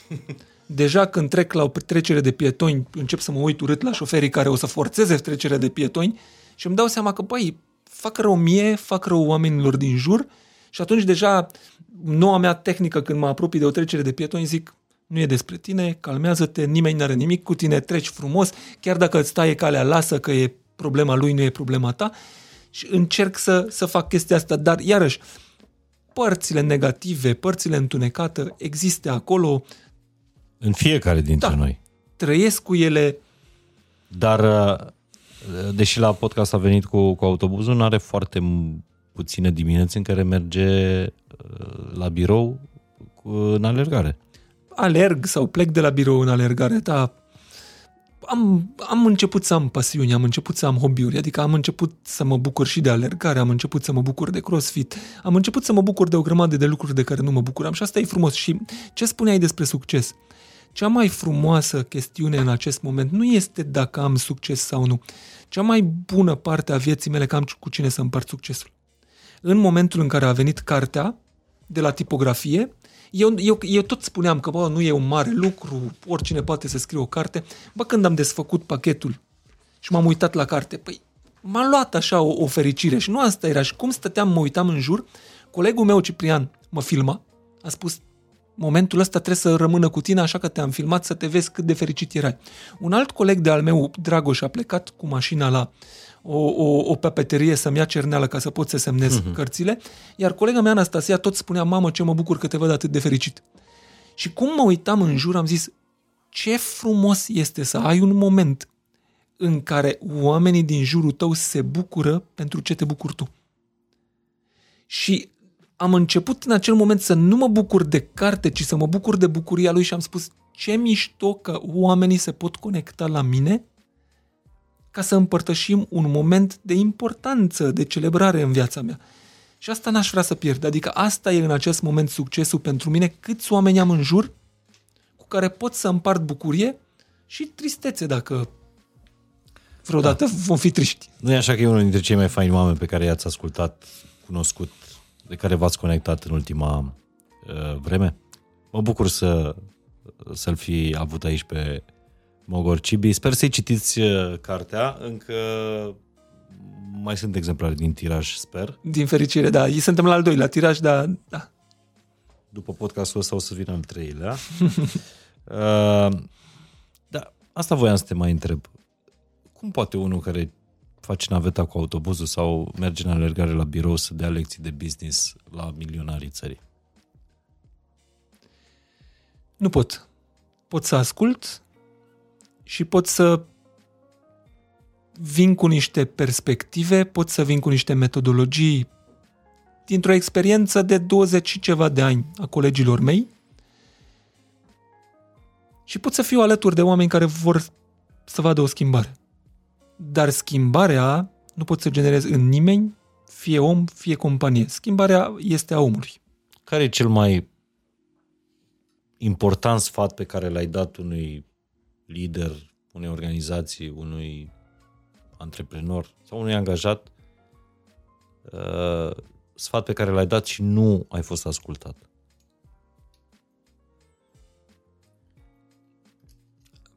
Mie mi-am dat un milion, de exemplu, când m-am dus în Corea, primul meu sfat a fost mie, nu vorbi. Te rog frumos, primele trei săptămâni nu vorbi, ascultă-i pe oamenii ăia și mă repetam în fiecare zi. Ce am făcut? Am vorbit. De foarte multe ori se întâmplă să spun astfel de lucruri. preia cineva un nou job și să spun, păi fii atent, unul dintre lucrurile importante uh-huh. să te conecteze, asculte și așa mai departe. Dar nici măcar nu e bine să știu ce se întâmplă acolo. Adică treaba mea e să dau uneltele în mâna cuiva, nu să iau, iau mâinile lui și să fac ca să și folosească uneltele respective. Foarte probabil dacă un sfat de al meu nu este ascultat, am și eu o problemă de cum am transmis sau poate nu am dat sfatul potrivit la acel moment. Mie mi se pare că, și asta, asta e, e mult mai multă putere în ascultare decât în vorbire. Am avut uh, cu un tânăr și un, un om foarte promițător din punctul meu de vedere, o întâlnire care mi-a scris am o problemă cu cariera mea, sunt la niște răscruce, nu știu ce să fac, te admir, te urmăresc pe LinkedIn, hai să ne vedem să vorbim. Ne-am întâlnit, a vorbit 55 de minute dintr-o oră. Eu am apucat pe lângă faptul să zic două cuvinte despre mine și nu știu ce, cred că am zis trei fraze. Ascult un podcast în care spune bă, m-am întâlnit cu omul ăsta și am avut impresia că a vorbit el 55 de minute, deși eu am vorbit 55 de minute și mi-a schimbat cu totul perspectiva. Nu cred că eu am fost. Cred că omul, când se așează într-o zonă uh, securizată unde se simte în siguranță, se uită la mine și are șansa să-și reformuleze toate gândurile. Iar eu dau doar un, un, un hint, ce văd eu, o perspectivă de a mea, totul e a lui. Dar de foarte puține ori avem noi în viață oportunitatea de a avea oameni în jur dispuși să ne asigure siguranță și ascultare timp de foarte multă vreme. Așa că, pentru mine, cred că cel mai eficient pot fi eu sau colegii mei sau noi în momentele în care reușim să ascultăm și abia apoi să livrăm orice mesaj sau orice sfat sau orice curs, pentru că atunci știm sigur că ajungem la oamenii aia. Îți mulțumesc mult de tot și chiar sunt curios care e efectul cuvintelor tale și a expertizei tale și a tot ce ai, ai scos uh, astăzi uh, la Fain și Simplu în viețile celor care ne ascultă. Așa că vreau comentariile voastre. Ce vi s-a părut util sau ce vreți să puneți în practică din ce v-a spus Mogor astăzi în uh, episodul al cărui partener este uh, compania Up Romania, care se ocupă cu uh, beneficii extra salariale. E o companie uh, franceză care a pornit misiunea asta, mie mi se pare foarte tare, cu redefinim munca. Adică hai să învățăm organizație cu organizație cum să punem omul, angajatul în, în centrul organizației și să creăm niște medii de lucru orientate spre cel mai important capital. Măi, când, când am venit uh, cu propunerea asta am fost puțin reticent, că mă gândeam că o să fie ceva comercial. Dar efectiv uh, mergem în țară, ne întâlnim cu o grămadă de companii, cu o grămadă de oameni, așa mai departe și păi pot să spun toate lucrurile pe care le spun aici. Pot să vorbesc despre faptul că, băi, employer branding-ul nu este despre PR, nu e despre cum vrei să arăți, ci ce trăiești în, în, înăuntrul organizației. Și putem să avem niște conversații foarte adânci. Și mi se pare foarte fain că dacă tu reușești, exact cum spuneam, Navy SEAL, la ei patul este făcut, și zic, hai să mergem mai departe. Și asta, mie mi se pare că dacă tu vrei să vinzi ceva, cea mai bună metodă de vânzare este ca tu să arăți cum pot să funcționeze lucrurile și tu cumva să generezi atracție.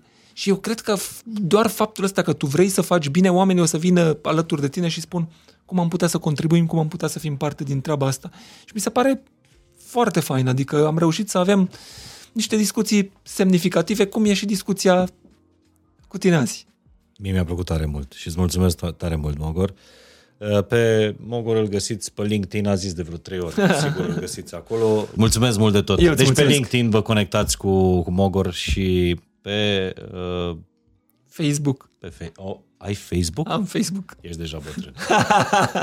ne întoarcem în următorul episod. Mulțumim fain și simplu.